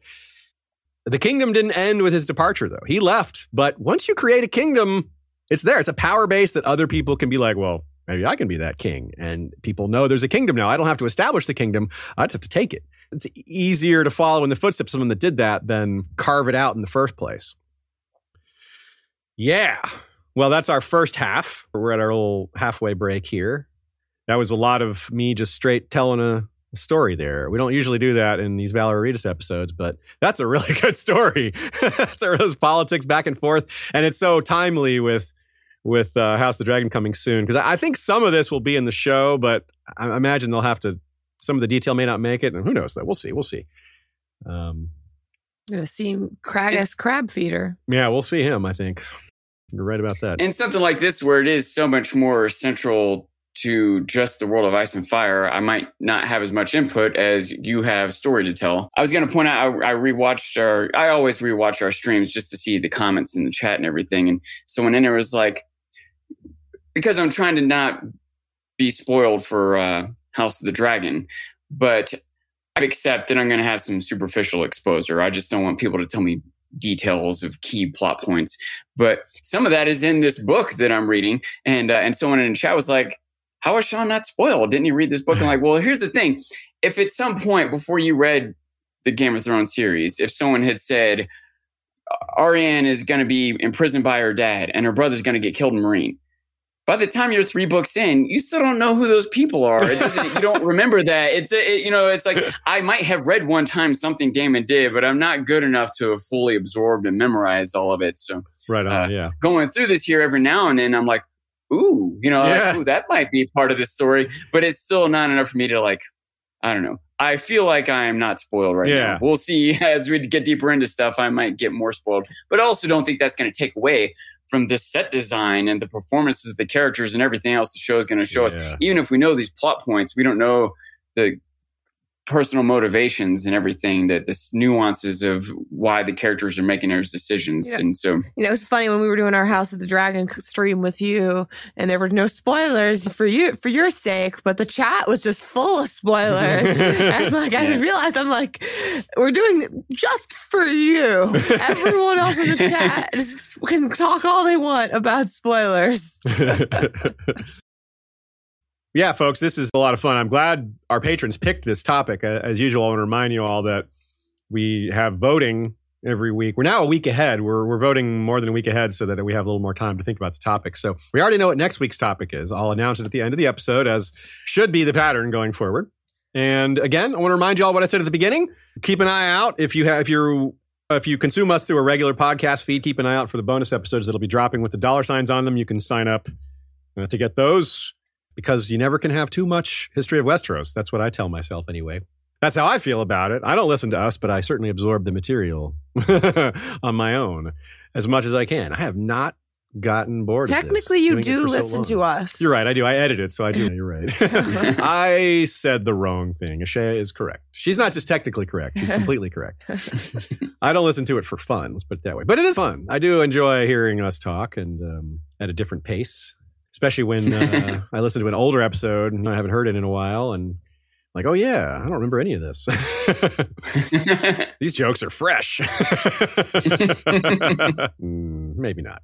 Okay, so a couple of questions from y'all. Pulled Porg Sandwich. Now that's a good name, even though that's gross. No, that's a good name. There was fighting over the Aleutian Islands in the Bering Strait in World War Two. Japan invaded them and the U S had to take them back. Okay, yeah, I think I was vaguely aware of that. So I didn't mean to imply no one's ever fought over them, but it wasn't like this constant back and forth. But you're right, that is a very good point, because as those would be bases of operation to launch fighters or to have na- ships that can more easily attack and have a place to get back to, like especially airplanes with their range and all that. I'm actually sure that there were airplanes on the Aleutians, but that would make sense. A lot of the battles in the Pacific were based on the range that planes could fly. Ah. Like the, the plane could fly this far and it needed to land and refuel, then fly this far and land and refuel, and then get to Japan. So like, all right, we need to get this island and then we need to get this island. That was a lot of the that's, Pacific campaign. That's why the fighting over Okinawa was so fierce, huh? Part of the reason it was so fierce is because at that point, Japan already knew they couldn't win. They they were completely defeated, and they were just trying to angle for better uh, terms of surrender. Uh. And so they were just trying to make the losses for the Allies high enough that the Allies would be like, okay, fine, you can keep your emperor. And there's all sorts yeah, of that, that gets it all another behind it. But. but it's not a bad analog for, for this, like the importance of capturing certain islands, and island hopping was part was like something they described, like the U S Navy was island hopping, moving up to the next na- island, taking that one, securing that, moving up to the next one, here, just farther, just moving west towards Japan. So that is somewhat familiar, but with obviously much different technologies involved. Although the uh, dragons do provide something of a modern analog to the bombers and fighters, and shows you the value of having air superiority. I mean, Daemon will later point out that the Stepstone, the, when the Triarchy fought him and the Stepstones, they just avoided Caraxes. They wouldn't confront. They would just scatter, guerrilla fighting. They wouldn't. They would rarely. Like, I mean, why would they? Like, it's hopeless. That was part of their strategy, was to never confront Caraxes directly if they couldn't help it. Must have worked somewhat well, because Damon was only partially successful. Tony three four eight three says, I wouldn't be surprised if a lot of these islands are basically fortresses at this point with tunnels, catapults, and defensive features. Tunnels, yeah. I bet they do have some tunnels. Any tunnels they would find or create. Yeah, I mean, talk about a place to stash your pirate loot. And yeah, I mean, they could build some defenses that you, you see things like that on in the Caribbean with those pirate haunts and and, and the uh, like the African pirates the, the did some of the same things. Yeah, they would they would need to defend themselves against government navies coming in, and they need to make it difficult, right? Or rival pirates. They don't want other people taking yeah, over their true. their secret cove or whatever. Ah, you're, that's a great point. Yeah, nothing stopping pirates from attacking other pirates. Yeah, especially when they are fresh off of a, a win. You're like, hmm, those guys just looted all that. What if we loot them? Pulled Pork Sandwich again jumps in and says, the Stepstones remind me of the Thousand Islands off the coast of Florida. Okay. I am not familiar with them, but certainly George has his own Thousand Islands in uh, north of uh, Essos there. So that's pretty cool. Maybe that's something to look at for me or the rest of y'all. Tony three four eight three says, I keep thinking about Tortuga, French, Spanish, English, all fought over. It becomes a base for pirates. And then Great pulled, example. And then Pulled Pork Sandwich says, Tortuga in the Caribbean Islands, Port Royal was a pirate city. Yeah, Tortuga means turtle. Maybe it's the equivalent of Estermont, because the Estermont's an island and its sigil is the turtle. George loves turtles. Anyway, great examples. Yeah, when we did, like I said, when we talk about piracy directly as a topic, we'll be digging into a few of these things. I'm a big fan of Caribbean piracy, the history of Caribbean piracy. One of my favorite podcasts is the History of Pirates podcast, or sorry, the Pirate History podcast. The other show also I'm a fan of, but that one's not active anymore. The Pirate History podcast has like two hundred fifty episodes. We, Sean and I did a episode with him on our now defunct show, uh, Fandom Media, where we talked about black sails. And uh, maybe we'll have him back on for, for History of Westeros, because he, I think he's a listener as well. So, hey, shout out to you, Pirate History Podcast. Matt, hope you're doing well. And I recommend that show. But let's get back to the history of the Stepstones, picking up after Damon gave it up. This section's called The Kings After the Prince. Once you create a kingdom, like I said, it doesn't just go away when there's nothing to replace it anyway. The Triarchy was strong enough to drive him out, but they weren't strong enough to reestablish control over it themselves. The, the back and forth had weakened them all so much that they were no longer able to wield the power they had. However, like I said earlier, five more kings would rule the kingdom of the Narrow Sea uh, on the Stepstones over the next fifteen to sixteen years. So clearly, none of them had it for very long. One of these kings hired Dalton Greyjoy, the Red Kraken, as a sell-sale. But while he was employed there, he got news that his father died. So he left to go become Lord Reaper of Pike. And that king probably didn't rule much longer. He, maybe he would have if Dalton had stuck around, but who knows. The Triarchy collapsed entirely at the end of the Dance of Dragons and started fighting each other, which I was, if, if when you read more about them, it's clear that this would have eventually happened. Despite fighting their former allies, Tyrosh was like, let's try for the Stepstones again. It's hard to take, so let's take it when we're fighting three other enemies at once. That's the right way to do it. And Recalio Randoon was there, and they sent him in. Maybe maybe he's the one that convinced them it was a good idea. I, that's kind of my headcanon. He was a very influential guy, very charismatic, a great leader, but not super trustworthy, and a little bit crazy. He killed the fifth king of the Stepstones in the Narrow Sea himself, and this is why I think it was his encouragement that started this whole thing, because he didn't give it to Tyrosh. He kept it for himself. And my thinking is, this wasn't something he did on a whim, right? He's like, you know what? I'm just going to keep this for myself. He probably planned this out. He named himself, which you might be saying, well, why wasn't he the sixth king of the Narrow Sea? Because he called himself Queen. Like I said, he was a little different. Yes, Queen Recalio will also get an episode of his own one day. What a colorful character. Literally, he's from Tyrosh and used beard dye like a lot of them, so he's colorful in both ways. And here's where that left things, the current state of affairs after that. Tyrosh, Mir, Lys, and the three-headed alliance of Braavos, Pentos, and Lorath battled one another across the Stepstones and the disputed lands, whilst the rogue kingdom of Recalio Randoon pinched shut the bottom of the Narrow Sea. In King's Landing, Duskendale, Maidenpool, and Gulltown trade withered. Merchants and traders came howling to the king, who either refused to see them or was not allowed to, depending on whose chronicle we trust. The specter of famine loomed in the north, as Cregan Stark and his Lord's Bannermen watched their food stores dwindle, whilst the Night's Watch turned back an ever-increasing number of wildling incursions from beyond the wall. The underlying reasoning there, which isn't stated outright, which we know well from current times, is the ever-increasing number of wildling incursions is probably based on the rise of starvation. They're probably more active because they're more in danger. Their life is under threat. And of course, it's also winter. But this is what I brought up at the beginning of the episode, which is such an important plot point, such a recurring theme, something that's going to get more important. We haven't gotten to the peak of food importance in Westeros, but we can see how well it's set up. So yeah, when the Stepstones was in flux, when food couldn't get through, almost everybody got involved. Look at all these important nations, even Lorath and Braavos. Those aren't nearly as close, but they got involved. It affected them all. So just the Stepstones being shut down by Recalio Randoon and this fighting there, it had a huge ripple effect. You know, there is a parallel in world history that times of famine and that ilk parallel times of violence and war. Yeah, you're right. Yeah, famine leads to violence. You know what I mean? A whole, you got a whole country full of hangry people. That does sound dangerous. Yeah. So given the shortages of food coming due to winter, given how food shortages occurred in part in the past because of the Stepstones being blockaded, again, we expect to see that. Uh, at the end of the episode, we'll list off some possible suspects in a little more detail, but we'll stick with this timeline just after the dance. For now, the political situation turned to something more familiar. The people in power jockeyed for position and settled on an alliance that would never, ever work in the long term, which clearly means war is going to happen again. Here's what happened. The Sea Lord of Braavos, the Archon of Tyrosh, and Recalio Randoon had made common cause. They would rule the Stepstones jointly, and only such ships as were licensed to trade by Braavos or Tyrosh would be allowed to pass. I mean, come on, full control. So on a whim, they're, they're just like, nah, actually, mm, Lorath, none of your ships can go through. Just that's just how it is. Like, what? Like, that is just way too much control. So you can see why I called that like an untenable situation. And worse, for Westeros, the Red Kraken was running, well, sailing wild in the Westerlands, just reaving all over the place, unleashing his Ironborn after one hundred years of not being allowed to raid the West. They were very hungry for it, and he's like, now's the time.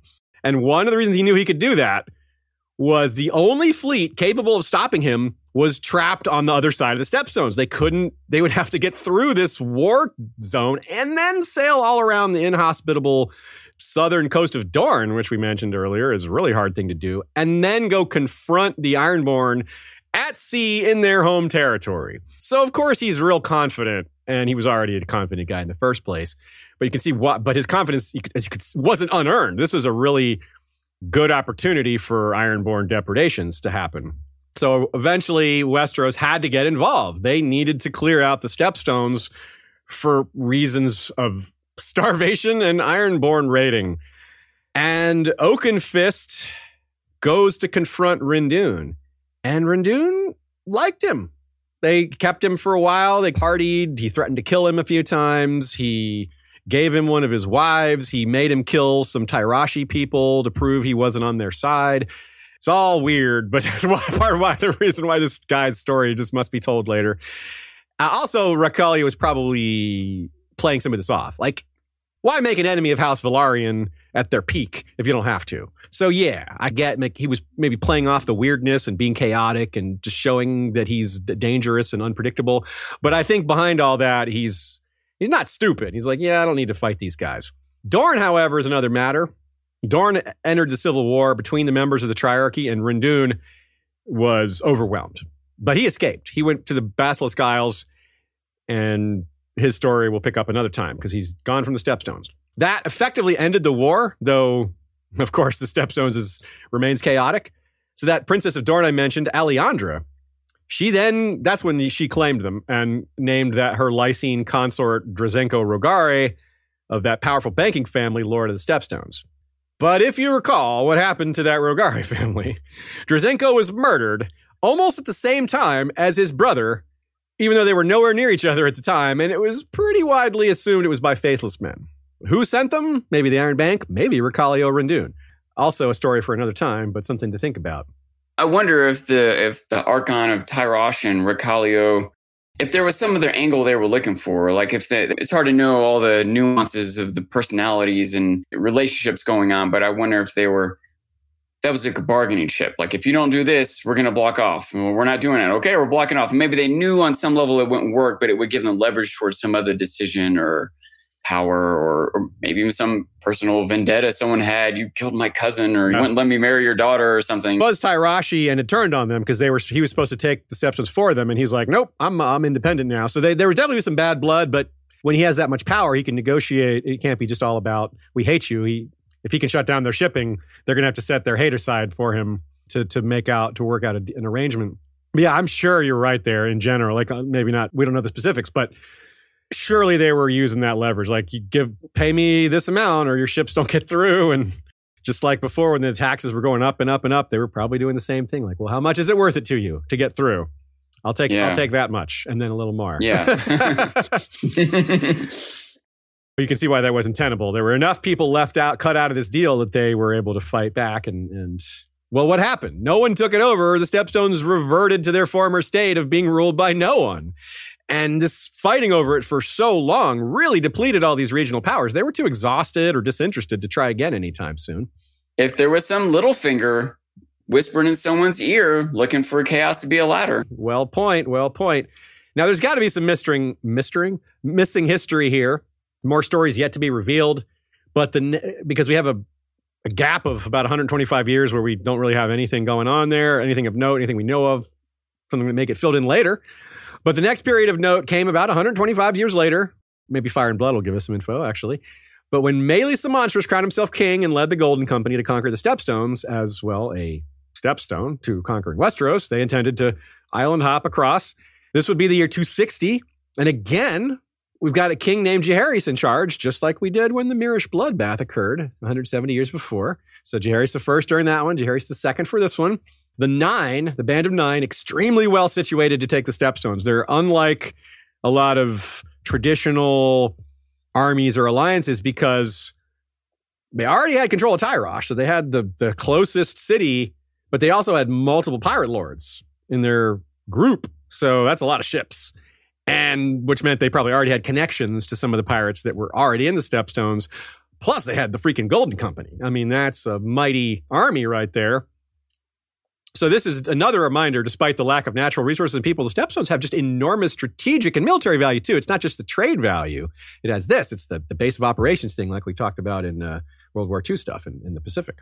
You know, another thing I think a coalition like this might have had that I pointed out before, good maps. Oh. They would have known how to get their ships around the islands, where they could land or not land, and et cetera, et cetera. That is a great point. Knowing those pirates having, like, yeah, advantages like that, mm, that is a really good point. Anita adds a great point here, too. She says, the geopolitical importance of the Stepstones may be why Stefan Baratheon, remember that's Robert and Renly and Stannis' father, married Cassana Estermont. She married, so that's one of the islands that we mentioned, one of the really important islands in this general theater of war or of action. Had the Blackfyre and or Ninepenny King's forces been successful in the Stepstones during that war, they would have probably moved on to Westeros via the nearest landing point, that is Estermont. Like, after the Stepstones, they probably don't go straight into Dorne, because then they're just, well, now we have to go all through the desert to get into the rest of Westeros. That wouldn't make much sense. So they were probably going to land in the Stormlands. Uh, that would be the closest area to land, and that would give them pretty easy access to most of the rest of the continent. Dorne would be a little too isolated. So the thinking here is, Nina says, maybe that they saw this state of affairs. The Blackfyres have been a problem for generations. And, and in order to forestall some sort of alliance between House Estermont and foreign power, the Blackfyres perhaps, cut that avenue off, marry the Estermonts, keep them loyal, keep them in the fold, be pretty confident that one of the islands is going to stay on your side. You obviously can't marry them all, but you you keep you cut off one avenue for them and give yourself a base that's in the region that uh, you can count on and trust. So that that's a great take by Nina. She says maybe Ormond Baratheon decided that the we- best way to combat a potential Blackfyre landing in the Stepstones was to marry his heir to an Estermont. And yeah, and and he, she also adds a footnote. Either way, without the Stepstones, we might not have had Robert, Stannis, and Renly as they existed in the story. It, certainly, their history was affected by that, or their their outlook. You can imagine, much like this is a thing in the real world, like if they anticipated in an invasion through Estermont, and so they sent a bunch of armies and navies to there, the people in Estermont, Estermont might have gotten a little nervous, like, oh, hey, what are you guys doing here? But if, but if up front you're like, hey, we're your allies, let's marry into your family, we'll let you get tax breaks and trade routes from us, but also we're going to send some troops there to prevent an invasion by someone else. Like, yeah, sure, that would look good to us. On the up and up. Yeah, you're our in-laws. Yeah, yeah, this is just, yeah, it's protection. It looks like protection rather than like, who are you trying to control here? Yeah. And note, who has Estermont now in the current story? The Golden Company. The Golden Company has Estermont. They took it, one of the many, you know, they landed in all over chaotically in a bunch of places. One of the places they landed with some ships was Estermont, so that's it's theirs now. History repeating itself, or almost repeating itself. This time, there wasn't a close connection with Estermont and the, the Baratheons. Well, the Baratheons are in disarray right now, let's just say. So the whole Stormlands is, is wackadoo, uh, shall we say. But you can see why that's really relevant and how it could prove more interesting going forward. I encourage you to say things are wackadoo more often. As it's a good word, wackadoo. I get my vocabulary from Frank Reynolds.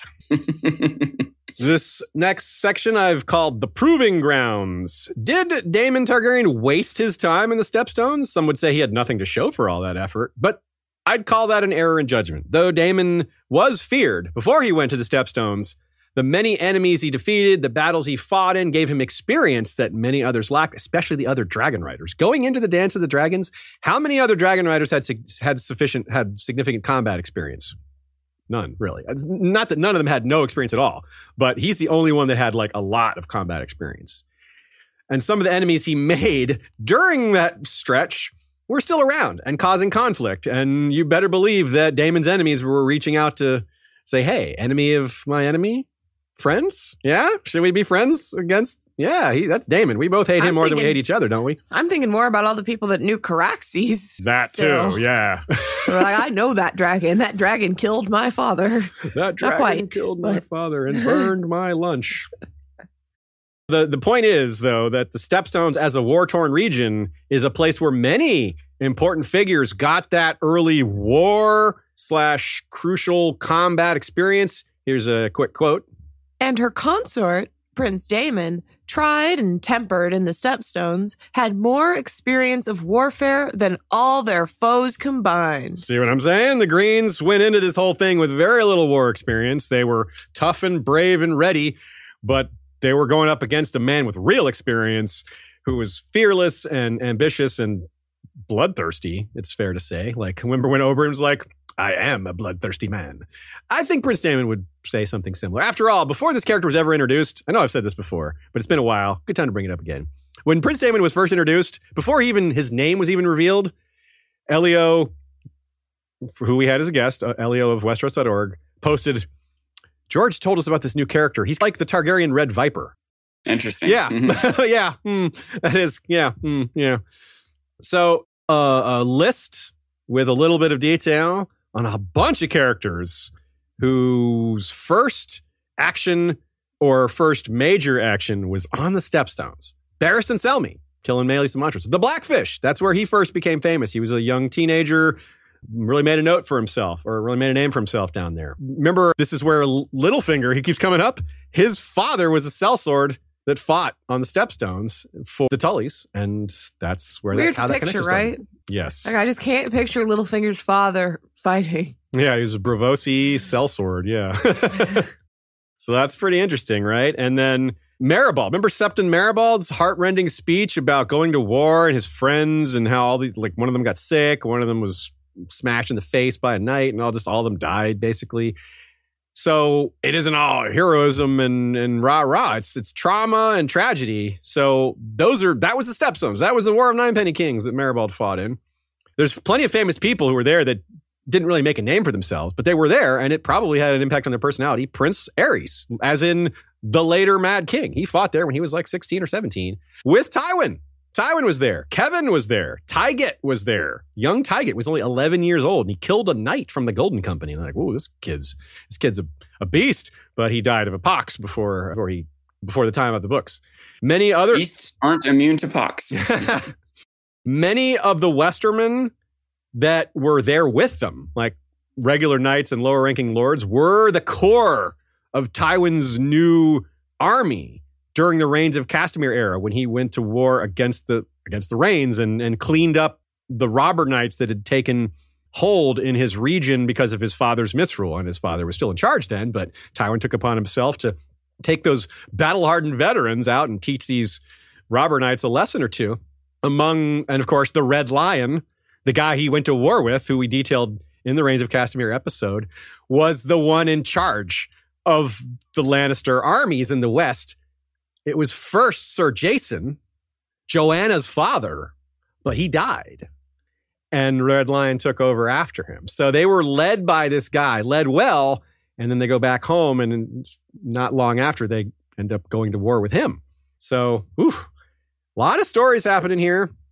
And then the Ironborn, of course. I mentioned I mentioned them at the beginning, but there's a few more names here. I talked about Balon, Asha, Victarion, and Euron have all been there. The Red Kraken, skillful manipula- manipulation of the situation, as I mentioned. But he also cut his teeth there. This is also where he first learned fighting. He also went to other places like the Basilisk Isles and all that, but Stepstones was first. Harwin Hor, the grandfather of Harren the Black. So Harren the Black built Harrenhal. Harwin Hor is the one who conquered all that, though. The land that Harren built his castle on was conquered by his father, or his grandfather. Harwin Hor fought in the Stepstones as a sell-sale for a long time. So again, another, yet another important character from history getting their battle experience, their first real combat experience there. Nina adds a point here. The Stepstones make a very convenient reaving destination for Ironborn, especially in recent history, because they are relatively close to the eastern half of Westeros. It's far closer for the Ironborn to sail to than farther ports. However, because the Stepstones are foreign to Westeros, there's no prohibition against reaving there. Ironborn won't get in trouble for attacking ships there, at least not with Westerosi officials. And there's no local authority to do anything about it. So there you go. I wonder if Davos had any experience there. I wonder hmm. if that's more pirate me, haven than smuggler haven, but pirates got to move their products. There was a heated debate. You're going to read in the comments in the chat okay. about whether Davos had any pirating experience, whether he was just a smuggler, what really is the difference between a pirate and a smuggler. I do think there is a difference. Oh, yeah. And I will note oh, that Davos was said to come up under Ruro Horus, who was a smuggler and a pirate.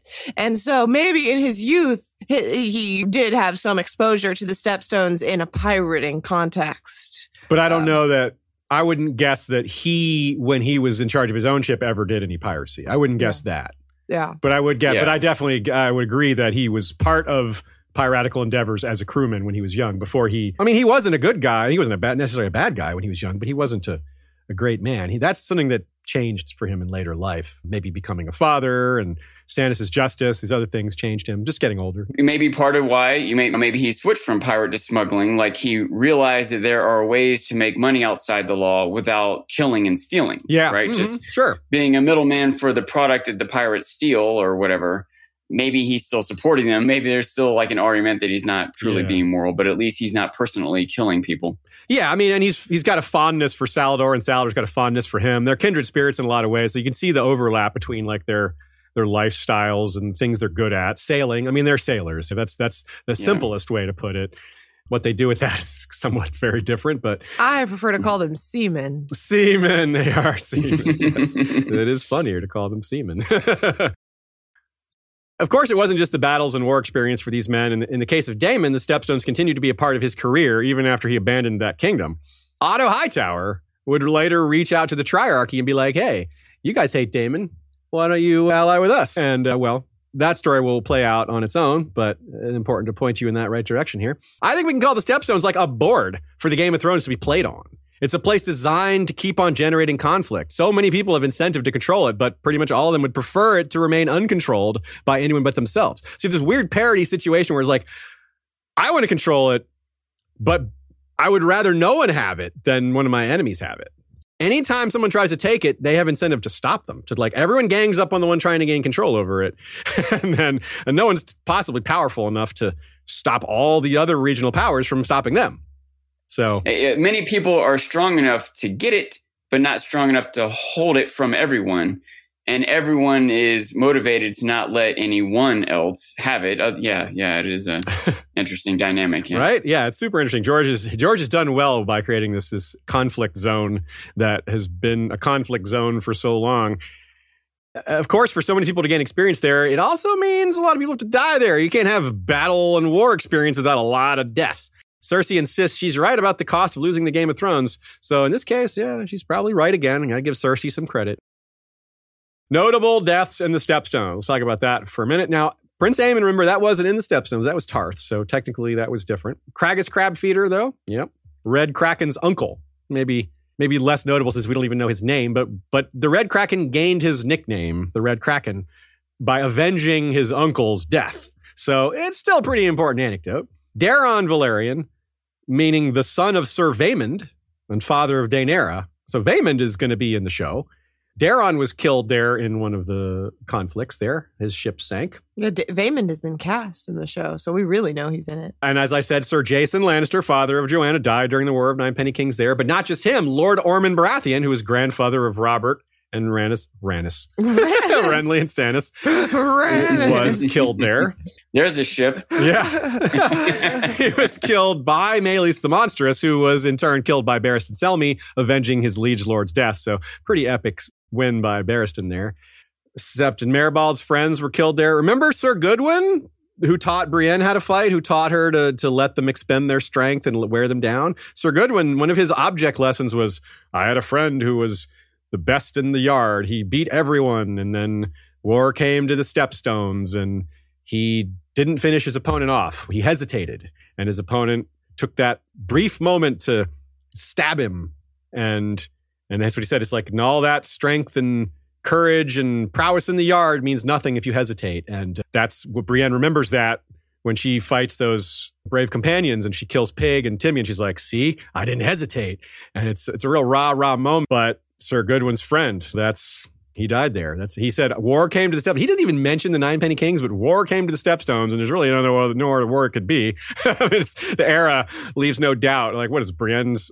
Sir Goodwin, like two hundred years old or something? No, it had to be that. Something we look at sometimes is if you do a search of ice and fire for Stepstones or whatever topic we're on, like how many times it appears, where it's appearing.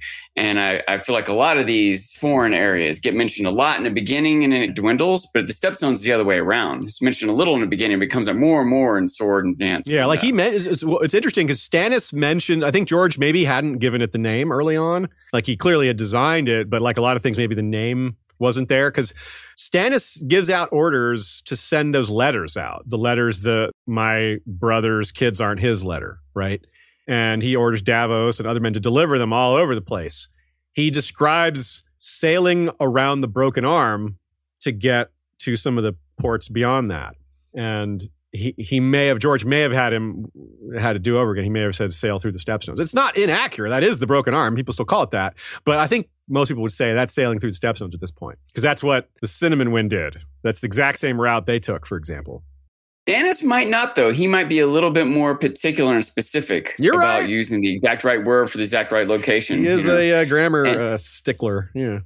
But but anyway, I, I, I remember that Brienne bit there from when I was reading through all the appearances of the Stepstones, that that memory of her trainer and that fighter, and he... I think he's, he had like swept the legs of an opponent and had him dead to rights, but paused, and then the guy pulled a dirk and yeah, stabbed him. Yeah. Yeah. That's a good anecdote. It's sad, but I mean, good as in well-written and meaningful. It really sticks out. Yeah. And, and stuck out in Brienne's mind too. It sticks out in hers and ours. You know? You're right. You're right. George done it again. He done it again. What are the common folk, though? We we don't know much about them. What do they think about war coming to the Stepstones? Like, I mean, it's probably, again, just Jorah's take. They would rather just be left alone. This is playing the Game of Thrones.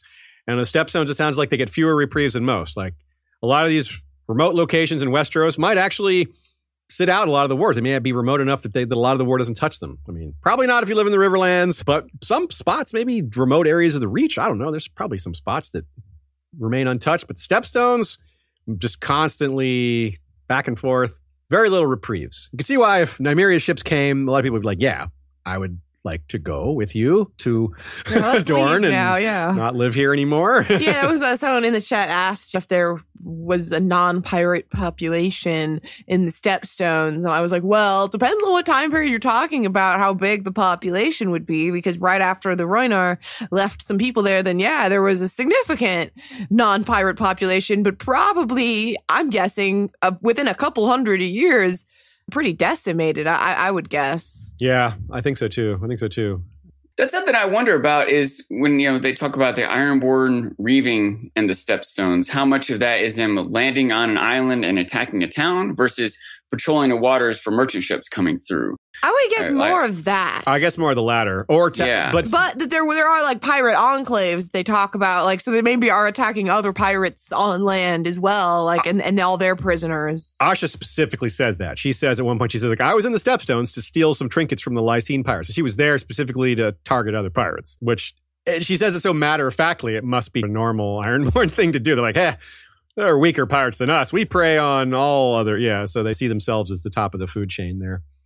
I can imagine there might be some small population, some yeah. bar or, or hostel or whatever that where pirates go to stay for reprieve, and then the people who run that have an orchard that, so yeah. they have apples and a pig to I whatever. But there is that, but then that gets attacked, and there's none of that for one generation, and then there is again. Yeah. Like so, I, I think it is very dependent on time and and whether that's been like destroyed. Pirates want a place to go drink and, and have sex workers, and they're not going to destroy that because they need and they need a place to sell their black market goods. Like the Dothraki aren't going to destroy the slave markets because they want to use the slave markets. That's a similar concept. But, but, but then the quote I think you're about to read, Sean, even brings this up, the idea that, okay, well, maybe the pirates won't disturb that, but then at some time the government is going to come disturb that. Yep, so there's going yep. to be like upheaval and things are going to get shaken up every yeah. couple generations regardless.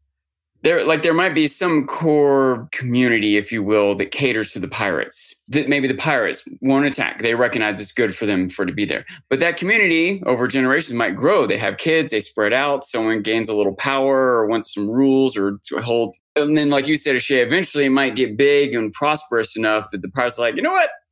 Especially a young new pirate. I don't care what these other pirates are doing. I'm attacking these yeah. people. They've got goats and sheep and liquor and money built up. And and so then, like you said, it they might not kill everyone, but they might decimate it. And then it grows back and it might sway over time. And, yeah. Yeah.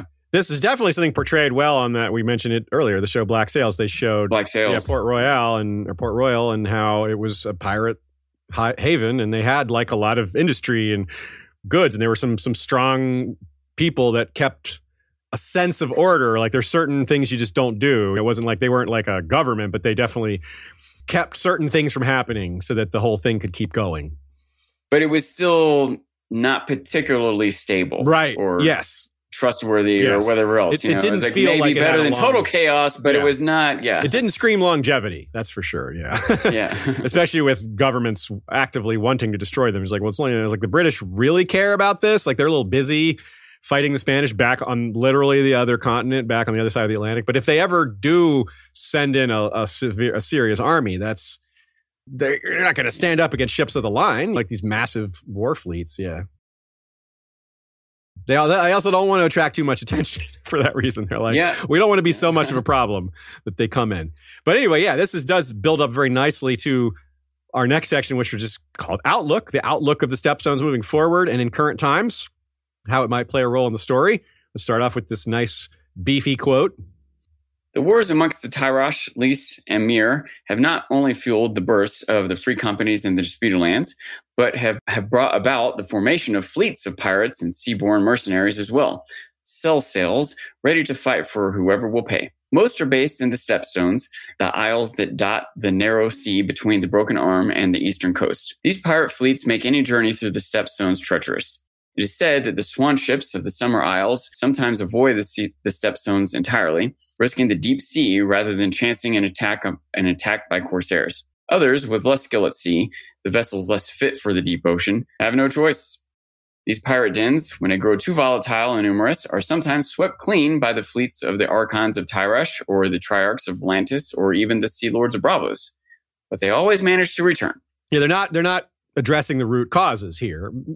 Maybe they can't, but yeah, it's just like a reset. It's like, this room's going to get dirty again, but if we clean it up, it'll take a while to get this dirty again. And then that mean in, during that window, the piracy will be less than it was. And then we'll just have to rinse, wash, rinse, repeat.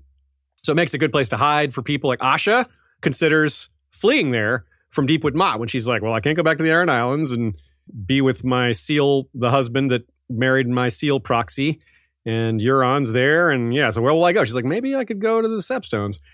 We saw that Mirish faction flee there during the, the Mirish bloodbath. And of course, the Rhoynar have settled there. So there's plenty of pockets of people there that may or may not still be there. But yeah, lots of hiding spots if you know where to go. Let's talk about current plots. Stuff that's more actively happening. Here's a great quote, one of my favorites, from Arianne one in The Winds of Winter. It's a dialogue reporting from House Tolland of Ghost Hill. These sellswords now hold most of Cape Wrath and half the Stepstones. We hear talk of elephants in the Rainwood. Elephants? Arianne did not know what to think of that. Are you certain? Not dragons? Elephants, Lady Nymella said firmly. And krakens off the Broken Arm, pulling under crippled galleys, said Valina. The blood draws them to the surface, our maester claims. There are bodies in the water. A few have washed up on our shores. And that's not half of it. A new pirate king has set up on Torturer's Deep. The Lord of the Waters, he styles himself. This one has real warships, three-deckers, monstrous large. You are wise not to come by sea. Since the Redwine fleet passed through the Stepstones, those waters are crawling with strange sails all the way north to the Straits of Tarth and Shipbreaker's Bay. Meermen, Valentines, Lyseni, even reavers from the Iron Islands. This section of the book is also where young Tiora Tallon brings up her dragon dreams. So it has a this this quote, and combined with that is, is like the Dornish version of Corrin Halfhand saying, the trees have eyes again, old powers waken. You got krakens rising up, you got new pirate king, you got Redwine fleet, this and that, you got different strange ships and sails, you got reavers from out. Yeah, it's like it's like that with a little less supernatural to it, but the krakens are there to make keep it in that range. I haven't read the Arianne chapter. This is a, a, a chapter released from a future book, yeah, right? Yeah. So I retract my earlier statement about alleged pirate uh, Arianne Waters. It seems pretty clear. Yeah. Less alleged, yeah. Who who else has these real warships? Like, it doesn't make any sense to me. Lord of the Waters, yeah, with three ships. Yeah, yeah. His name is Arianne Waters. Yeah, I mean, come on. Yeah, it's it's him. Also, this is another chance to talk about krakens, so I, of course, jumped on that. It's the second time this episode. We had that Varus report that Tywin dismissed earlier. It says that they're off the Broken Arm of Dorne, but that's the same thing as saying they're in the Stepstones. The Broken Arm is right there in that path of the Stepstones. So the first kraken mentioned up around the Fingers, and we have a kraken down here in the Stepstone, so it's it's a pretty big range. Krakens are around. That's certainly a setup of some kind, and we know they like blood. She also mentions metaphorical krakens there, talking about the Ironborn. And, well, that's where Victarion took the Iron Fleet before splitting them in three. He went to the Stepstones and then sent one squadron south to go along the Basilisk Isles, one to go along the Stepstones on the southern coast, and one to cut out over the ocean, open ocean. And this might be what they're talking about. They've seen these sails, but also Euron's ships are all over the place, reaving with impunity because there's no one to stop them right now. And so they're probably referring to that as well. And that that fits a little better with the strange sails, because they would recognize Iron, they would recognize Greyjoy sigils, but Euron's new sigil was unfamiliar to them on the Cinnamon Wind and would be unfamiliar to a lot of these folks as well. They haven't had time to learn what the hell that is. I'm like, what is this raven, red, black eyeball thing? I wonder if that horn that yeah. they blew, I wonder if that's what brought those krakens. Could be the one that the Celtigars supposedly them, have, you know, mm-hmm. or the Dragonhorn, one or both. Yeah. So yeah, yeah, I'm excited for the possibility of krakens, but elephants were mentioned there too, and that's really interesting because we talked about the ship elephant at the beginning of this episode, the one that was enslaving wildlings and maybe got stuck, or who knows, and is a, perhaps a portal or an idea for how Dany can learn about what's going up in the north with slavery. Salador Saan is now back there. He abandoned Stannis, got tired of waiting for his money, lost a lot of ships to storms. Speaking of storm, Edric Storm isn't in the Stepstones, but he is in Lys. And Salador San's men delivered him there. So Salador San knows where Edric is, and now he's no longer an ally. That, that could be relevant. He also calls himself the new Prince of the Narrow Sea. So it's like Daemon was King of the Narrow Sea. So the title still, he's sort of restoring that old title, just calling himself that. Nina suggests another possibility that if, if Salador is the new big power there, or maybe Orain Waters is, or one of the big powers there, one of them may have taken that elephant ship, the one, the limping home to Lys, and would then know what's going on there, would have additional information about what's happening beyond the wall through those survivors. And that could go a lot of different ways. So really something to keep an eye on. That information could spread to a lot of different places and could be really relevant when Dany passes through the area, depending on how things may or may not have changed by then. It's also possible Salador has captured some actual elephants. We have the Valentine fleet that delivered the Golden Company got scattered and went all over the place.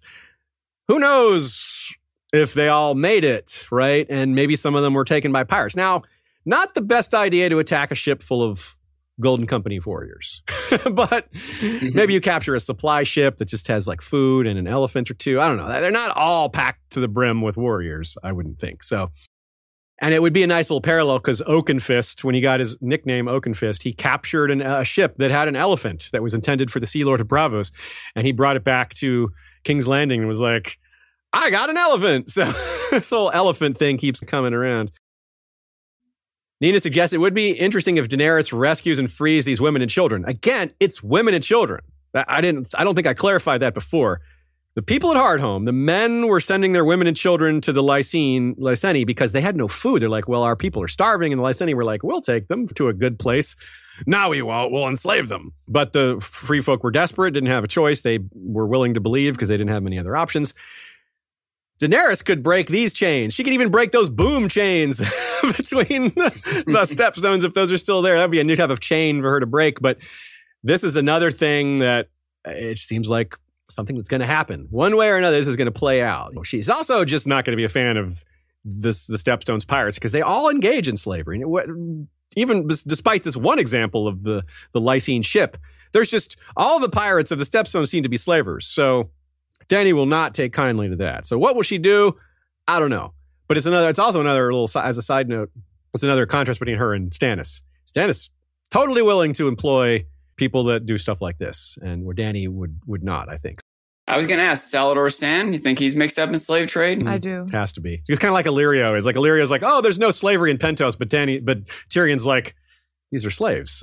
Like these are basically slaves. Like these people, he's yeah. got like they're they're all they're for all intents. It's the same as like that semantic debate we've. Well, it's not really a debate because we agree on it. It's just different ways of the word slave isn't used, but it's pretty much slavery.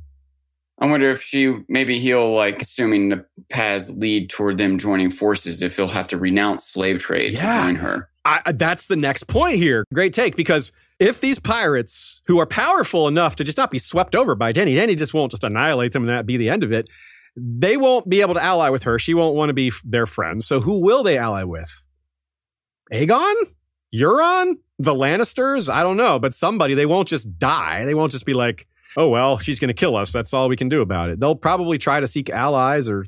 And Dany's got enemies, so it won't be hard for them to be like, hey, you don't like her. She's coming for us. Let's team up. It should be fairly straightforward. There's going to be a lot of people that don't like her. I mean, there's already a lot of people who don't like her. So, but she does still have her dragons. So, yeah, a lot of I mean, people might be uh, convinced that weren't otherwise. That's true.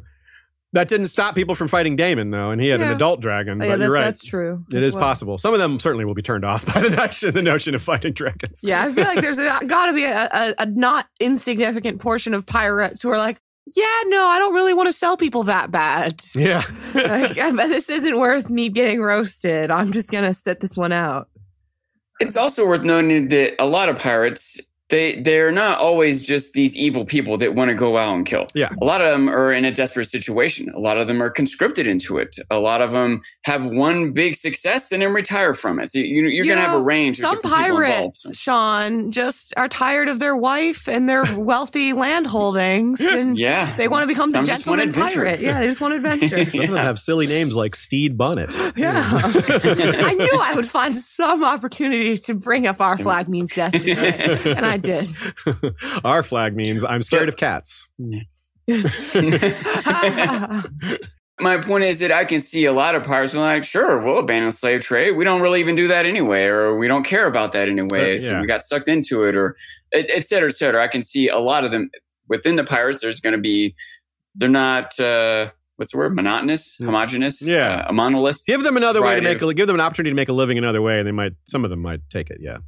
Right. If they, especially if some of them might even feel more secure, or, or like some like Davos, you know, aren't so sure about what they're doing, but they're borderline prisoner, or just bonded with the men on the ship with them, even if they don't like the mission of the captain. But if they have a new mission, if they have a new leader, if Danny says, hey, I will lead you into war, I will make you captains in my navy, you will get the spoils of victory, like, okay, yeah, this is great. They would be like, hey, we can get along with some of these Dothraki in terms of like yeah, yeah. ethos. Yeah, so. yeah, right. Yeah. yeah. So yeah, it's really interesting because there's a lot of factions in this area. It's got, it's going to all be like Dany, when she comes through, it'll be like maybe kicking the nest, a nest that's already buzzing, and people are going to have to f- find new allies and sort this all out. If Dany collects more allies that used to be slavers, the Dothraki, Salador Sane. That's true. You're right. Jorah Mormont. Uh, yeah. On and on. There's a theme, there's a pattern here. Yeah, she she might be okay with former slavers, but you cannot still be slaving. Yeah, that, that's a, that's right. a pretty a fair way to put it. She's willing to accept, give mercy to those who who change their ways, I think. Nina also points out, it's funny, referring to Aurane Waters, because he's a Velaryon bastard. So Daemon Targaryen's daughter Bela married Oakenfist, and Oakenfist became Lord Velaryon, and his it's his descendants that rule. So Aurane is probably a descendant of Oakenfist and Daemon, and obviously Bela as well. So that's neat. So they all and all they always go back to the Stepstones. That's family. And the Golden Company as well. As I said, the Golden Company is there. That may and them, some of them might still be on some of the Stepstones when Dany comes through. They they may have all been ported over to the mainland by then. But that's another interesting thing. They're there again, like they were during the War of the Ninepenny Kings. So George is maybe playing with this history repeating itself. Not very far in the in, in the future, only forty years after the last Blackfyre Rebellion, aka the War of Ninepenny Kings. Now, so who can shut down trade there? Who of all these forces would stop it? Like would could cause the starvation or cause these issues to to become worse? The Golden Company can't do it. Even though they're on the islands, they can't. They don't have ships, so it's not going to be them. They may they may help an effort like that or be affected by it, but I don't know that they have the incentive to, and I don't think they can. Euron could. I mean, he doesn't have his ships there now, but he certainly has a navy that could do that if he wanted to. And he did name the Stepstones during the King's Moot when he's like listing off all the places he wants to conquer. That was specifically named by him. Salador Sane maybe could as well. Maybe not, though, given his was weakened by all those storms and all that, though maybe he's regained a lot of his power. I mean, pirates take ships and add them to their fleet, and who knows? I don't know how strong he is right now. Maybe Salador and Aurane Waters team up. Maybe Euron gets Salador and Aurane on his side. Maybe they join Dany. I don't know, but there's a lot of, like, they got to do something. I don't think they'll remain independent. So which way will they fall? Which, who will they join? Really interesting, open question. I'm open to theories here. I'd like. It doesn't seem the current course, but Victarion. Yeah, if he returns, all to do it. Yeah, right. Yeah. Like he may, it may be her. It's probably his ships that Dany's bringing his her army on. Um, whether he's still captaining them is, yeah. is an open question. Whether they're his ships still or not. I mean. We yeah. got Cersei's reaction to seeing someone who looks like Aurane Waters. So I, I have to wonder what Dany would think when she sees him, That's if right. she would be a little biased towards him. Cersei thought he was very handsome. Yeah, I feel like Dany might. Uh, like him based on looks, but uh, that's true. That's true. She won't be dumb enough to give him to give him a bunch of ships, though. Yeah. You've got your ships. I'm not giving you any more than that. And yeah, so Aurane by himself couldn't shut down trade through the whole Stepstones. He only has ten ships right now. Maybe he's added to that, but but again, he could make the problem worse or join with one of the bigger players and and give them a lot more firepower. Now, Dany could shut down trade in the Stepstones. I really don't see why she would do it. In fact, I think she'd be more likely to open it up, especially if she is informed of how much damage it causes to human people all over human people, to people all over the region. If they're if shutting down the Stepstones causes additional starvation, that's something that she would want to stop. Again, breaking those chains. Lots of possibilities there. So there's a lot of players in this region. A lot of it's really important. Dany hasn't gotten there yet, but she's gonna. Tyrion's input might matter. Like he, he'll have some say on what happened in the Stepstones. He'll remember his family's stories about fighting on the Stepstones. It's not something Tyrion's thought about.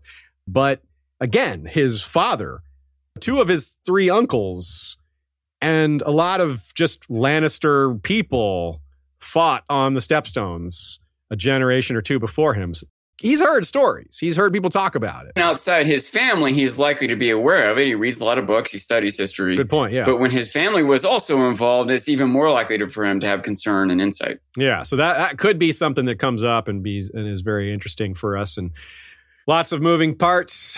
It's one of the cooler, dynamic regions of the of the world right now. Last little point here. Theoretically, if someone did it right, if we look ahead to the end of the series, may, if we hope for a better world at the end of the series and like signs that certain things are going to change for the better. If someone did it right, what we saw with the Kingdom of the Three Daughters, the Triarchy, what almost worked there. They couldn't keep it going, but they had the right model, at least partly, with the whole idea of pay a little tax, spend that tax on anti-piracy, collect a modest profit for that service. That's a fair exchange in my mind. I think a lot of y'all would agree that's a fair deal for, for the region. Of course, the problems are is there's these powerful pirate interests that could just infiltrate or bribe or just the authorities become part of the problem in a scenario like that. Where, like you said, Sean, it's, it's worse when the cop robs you than when it's some random person. This is this this could become that kind of situation. It, it, that is what happened with the Kingdom of the Three Daughters. But if done right, and maybe it just can't be done right. Maybe there's just too much opportunity for corruption. Maybe there's just Too, it's too hard to set this up, possibly. I don't know. But it's a lot of the same things that happen in the real world have to be handled. All the kind of things that modern ports have to struggle with. Smuggling of contraband. Sometimes some some things are contraband that maybe we're like, ah, who cares? But there's human trafficking. There's huge amounts of dangerous drugs. I mean, things that like you take a small dose and it could kill you or mess you up permanently. Like, things like that. Toys that didn't have the proper tax applied to them. I'm not talking about stuff like that. That's just a government problem. Then, yeah, it's fair to tax those things to a certain degree, but that's not a real societal problem, right? That isn't causing deaths and people to starve and things like that. So almost nowhere north of the Stepstones is slavery allowed. So it could be set up as like a blockade. You have to pass through the Stepstones to take enslaved people to places where slavery is allowed. What if it was like a police zone or like a checkpoint, like a border control where like they're just looking for slaves? Like, nope. If you got slaves on your ships, you're not getting through here. We check every ship for slaves. If you got slaves, you're under arrest, blah, blah, blah. We return the people to their homes, et cetera. It could be a place for good, right? Pirate def- defending against pirates rather than enabling them. A place where no slave passes through without being freed. It could be a place for good. Maybe that's where the series will leave it. Uh, maybe. Don't hope for that, but I could see it. Right? Does, do you have anything to add to that, Sean? How's that sound? Does that theory land with you? Yeah, I, I could see Danny getting mixed up in some conflict, political and or military, and the Stepstones with this mission of limiting slavery in some way. And, uh, and I think that's maybe in, on some level, like, realistic or even likely. But it, it gets my gears turning about the nature of this whole story. I don't see how it can be summed up very quickly or shortly or, or succinctly, especially when you think about how the different sort of real world parallels a lot of times we find in this epic that Martin is filling out. Most of the real world parallels that we get were multi-generational things. And so I just think a lot about the, the nature of how this story is going to end. That I I don't see any of these things happening in Danny's lifetime. Like you, I think there's, he's got to find some way to find some sort of success or stop point that just is not going to be complete. It's not going to be settled, whether it's in these characters' lives or the politics of the land. So does she get caught up in the Stepstones and find some happy ending limiting slave trade and never gets to Westeros? I, maybe. Does George bypass that somehow and she just gets to Westeros to take the throne? Like, there's certain trajectories or, or expectations that we have for this story that might not be where Martin goes. Yeah, you know, why not? It might be some stuff done off page, maybe something that's just handled with a couple lines of of description rather than something we see close up. But one thing I would like to add as a f- somewhat closing point here. One thing that's really compelling about the Stepstones is it's set to be very important in A Song of Ice and Fire, and it's really important in House of the Dragon. So like both of these big stories that are in our pantheon of, of current options and big, big productions are making this an important region or not making, are making. It is an important read. I so. guess it would come up in the Corley's Velaryon show and in the Nymeria show, too. Very true. You're right. Definitely the Nymerians. And how could Corley's not? How, yeah, he's going to pass and I through guess there, Duncan yeah. Egg would get there one day, but probably not. You might have but, to sail through it and face some stuff. Yeah, because we figure they'll go to Essos at some point. Yeah. Yeah. Yeah. yeah, there's a lot of opportunities for it to come back. Basically, every... name any possible future production. It's like, yeah, I can see the Stepstones being involved in that. Yep, yep. House of the Dragon, mm-hmm. A Song of Ice and Fire, Duncan Egg, Nymeria, Sea Snake, even Y T could probably not. Yeah, probably not Y T. They would be trading I mean, through it, but I don't yeah. know if it would become relevant to the actual story. It might get a mention, but what do they call the Stepstones? They would have a name for it. The Step Gems. Hmm. The Stepstone Emperors? The Gemstones. The Righteous Gemstone. Stepstones. Well, any final thoughts, Ashea or Sean? Tell us who the hero of the Stepstones is. Okay. I want to know the trivia answer because you didn't write the answer. I didn't. I left it. I didn't put it there for y'all. Yeah. Okay, so it's it's a trick. It's sort of a trick question because the trivia answer is Oakenfist. He was the hero of the Stepstones. It's funny because he got two nicknames in the same battle. He got the name Oakenfist for destroying a huge four-decked ship that was the Sea Lord's flagship. But so he gained the nickname Oakenfist for that ramming maneuver. But he was the hero of the Stepstones for winning that battle, even though it was a controversial battle because it wasn't. It didn't go the way he he didn't accomplish his objectives. He won a great victory, but he set them up for bigger problems. So that's something we'll talk about another day. But. I was wondering if it was Barristan. I was going to ask if this person has multiple nicknames or monikers or whatever. I It's funny because I thought of that. I was like, I wonder if someone's going to guess Barristan because he killed Maelys. It actually occurred to me, but nope. It's Alan Oakenfist, the bastard Velaryon who became a real Velaryon. We'll, we'll probably see him in House of the Dragon too. Not with a large role, but he's... Well, maybe a large role later in the series. Yeah, not not in season one. He but. would be a teenager in season one, so probably, maybe we'll see him though. Maybe, we'll, but probably not. He probably just hasn't been cast yet. Yeah, I would I would assume they would not cast that role yet. Yeah, but uh, certainly going to play a role, so that'll be cool. Maybe season two or, or later. So yeah, that's that. We mentioned just some of our other episodes. We mentioned the War of the Ninepenny Kings episodes. There's it's a two-parter, so check those out. Uh, those were done with Stephen Atwell. We mentioned the Red Kraken episode a bunch of times. This one, that's a Patreon slash bonus episode. You can acquire that by signing up, by subscribing, basically. And I mentioned the Reigns of Castamere episode. I mentioned the Nymeria episode, Mother Ruin, and the ten thousand Ships episode. We still haven't finished that series. The, the final little portion takes place in Westeros and Dorne. So it's on the list. I and can't we'll wait. It. Yeah, it'll be really good when we do it. I can't wait either. But Lomas Longstrider is first. And next week, as I said, we've already done the voting. Next week, the winner of the poll was Casterly Rock. So we're going to do an episode on Casterly oh. Rock. That'll include comparisons to the Rock of Gibraltar. Which I've actually asked George about. We have an actual quote from George responding to a question from me with information about Casterly Rock. That'll be fun. And if winches. You, and winches, yeah. And we'll, of course... keep having polls for future episodes, and those of y'all who sign up on Patreon can participate in the polls, and the rest of you will hear about it when the polls have their results. Thank you all. We appreciate you coming live. Sean, what's up?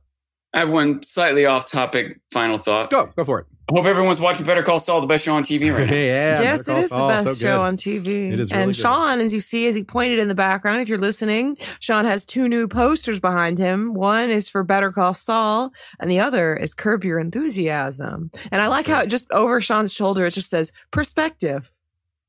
Just, yeah, it also says hysterical. And laugh out loud. That yeah. guy's hysterical. I don't know if you can tell that Larry David's looking at a glass of water that's half. Was that Rita's finger? No, that's me. Oh, that was you. Okay. I was like, I couldn't see your arm. That's really funny. Okay. So thanks for, for those of y'all who came out live. Appreciate that. It adds a lot to the discussion when we have y'all's feedback as we're recording. But of course, we also appreciate those of y'all who catch the, the replay or the edited podcast version. Thanks to Nina for her assistance, her valuable notes. Check out good queen alley dot tumblr dot com. Thank you to our patrons and other supporters who provide financial assistance. It's impossible to do this as frequently as we do without y'all's support. Thank you to Joey, Jesse, Kevin, and Michael for the music and video and maps. You guys are amazing. And our mods who help the discussions flow and stay friendly on Facebook, Discord, and the spaces like that. Ice and Fire Con YouTube is sharing panels, so you can also find some. You can also follow A Geek Saga. That's uh, one of Tara's accounts. On Spotify, the... on, on the podcast, she released Nailed It or Failed It, which I wanted to highlight because Sean himself was on that panel along with Game of Owns and Tara and other folks. But that one is not on the Ice and Fire Con YouTube. It is on podcast form, but they have released like Vengeance and A Song of Ice and Fire and an episode and a panel on The Phrase, the YouTube channel. And they will continue to release more panels, and we will, of course, share it when they release the ones that Aziz and I did. Yeah. Also, the musical. Yeah, Queens, that's true. Right? We yeah. plugged that last week, but we can't plug it enough. Yeah. It was really good. It's not on the Ice and Fire Con YouTube. That's on Westeros Musicals YouTube. So, but if you can all, if you can't find it, just come to one of our groups, and we'll help you. Well, someone yeah. will, or we will, or you can always email us. We definitely want you to watch it. It's so good. Yeah. Uh, well, anyway, folks, we'll be back next week with Casterly Rock. And more great times. We'll have a world. live studio audience. What's that? We'll have a live studio audience next week. We will? Yeah. Oh, yeah, we will. We'll have a live studio audience next week. That'll be fun. We'll tell you about that when it happens. Yeah, well, maybe we'll, we'll let you all keep wondering who is going to be in our live studio audience. It won't be Sean. Sean doesn't even know. Yeah.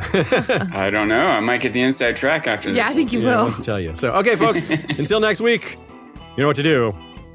Valar, reread us.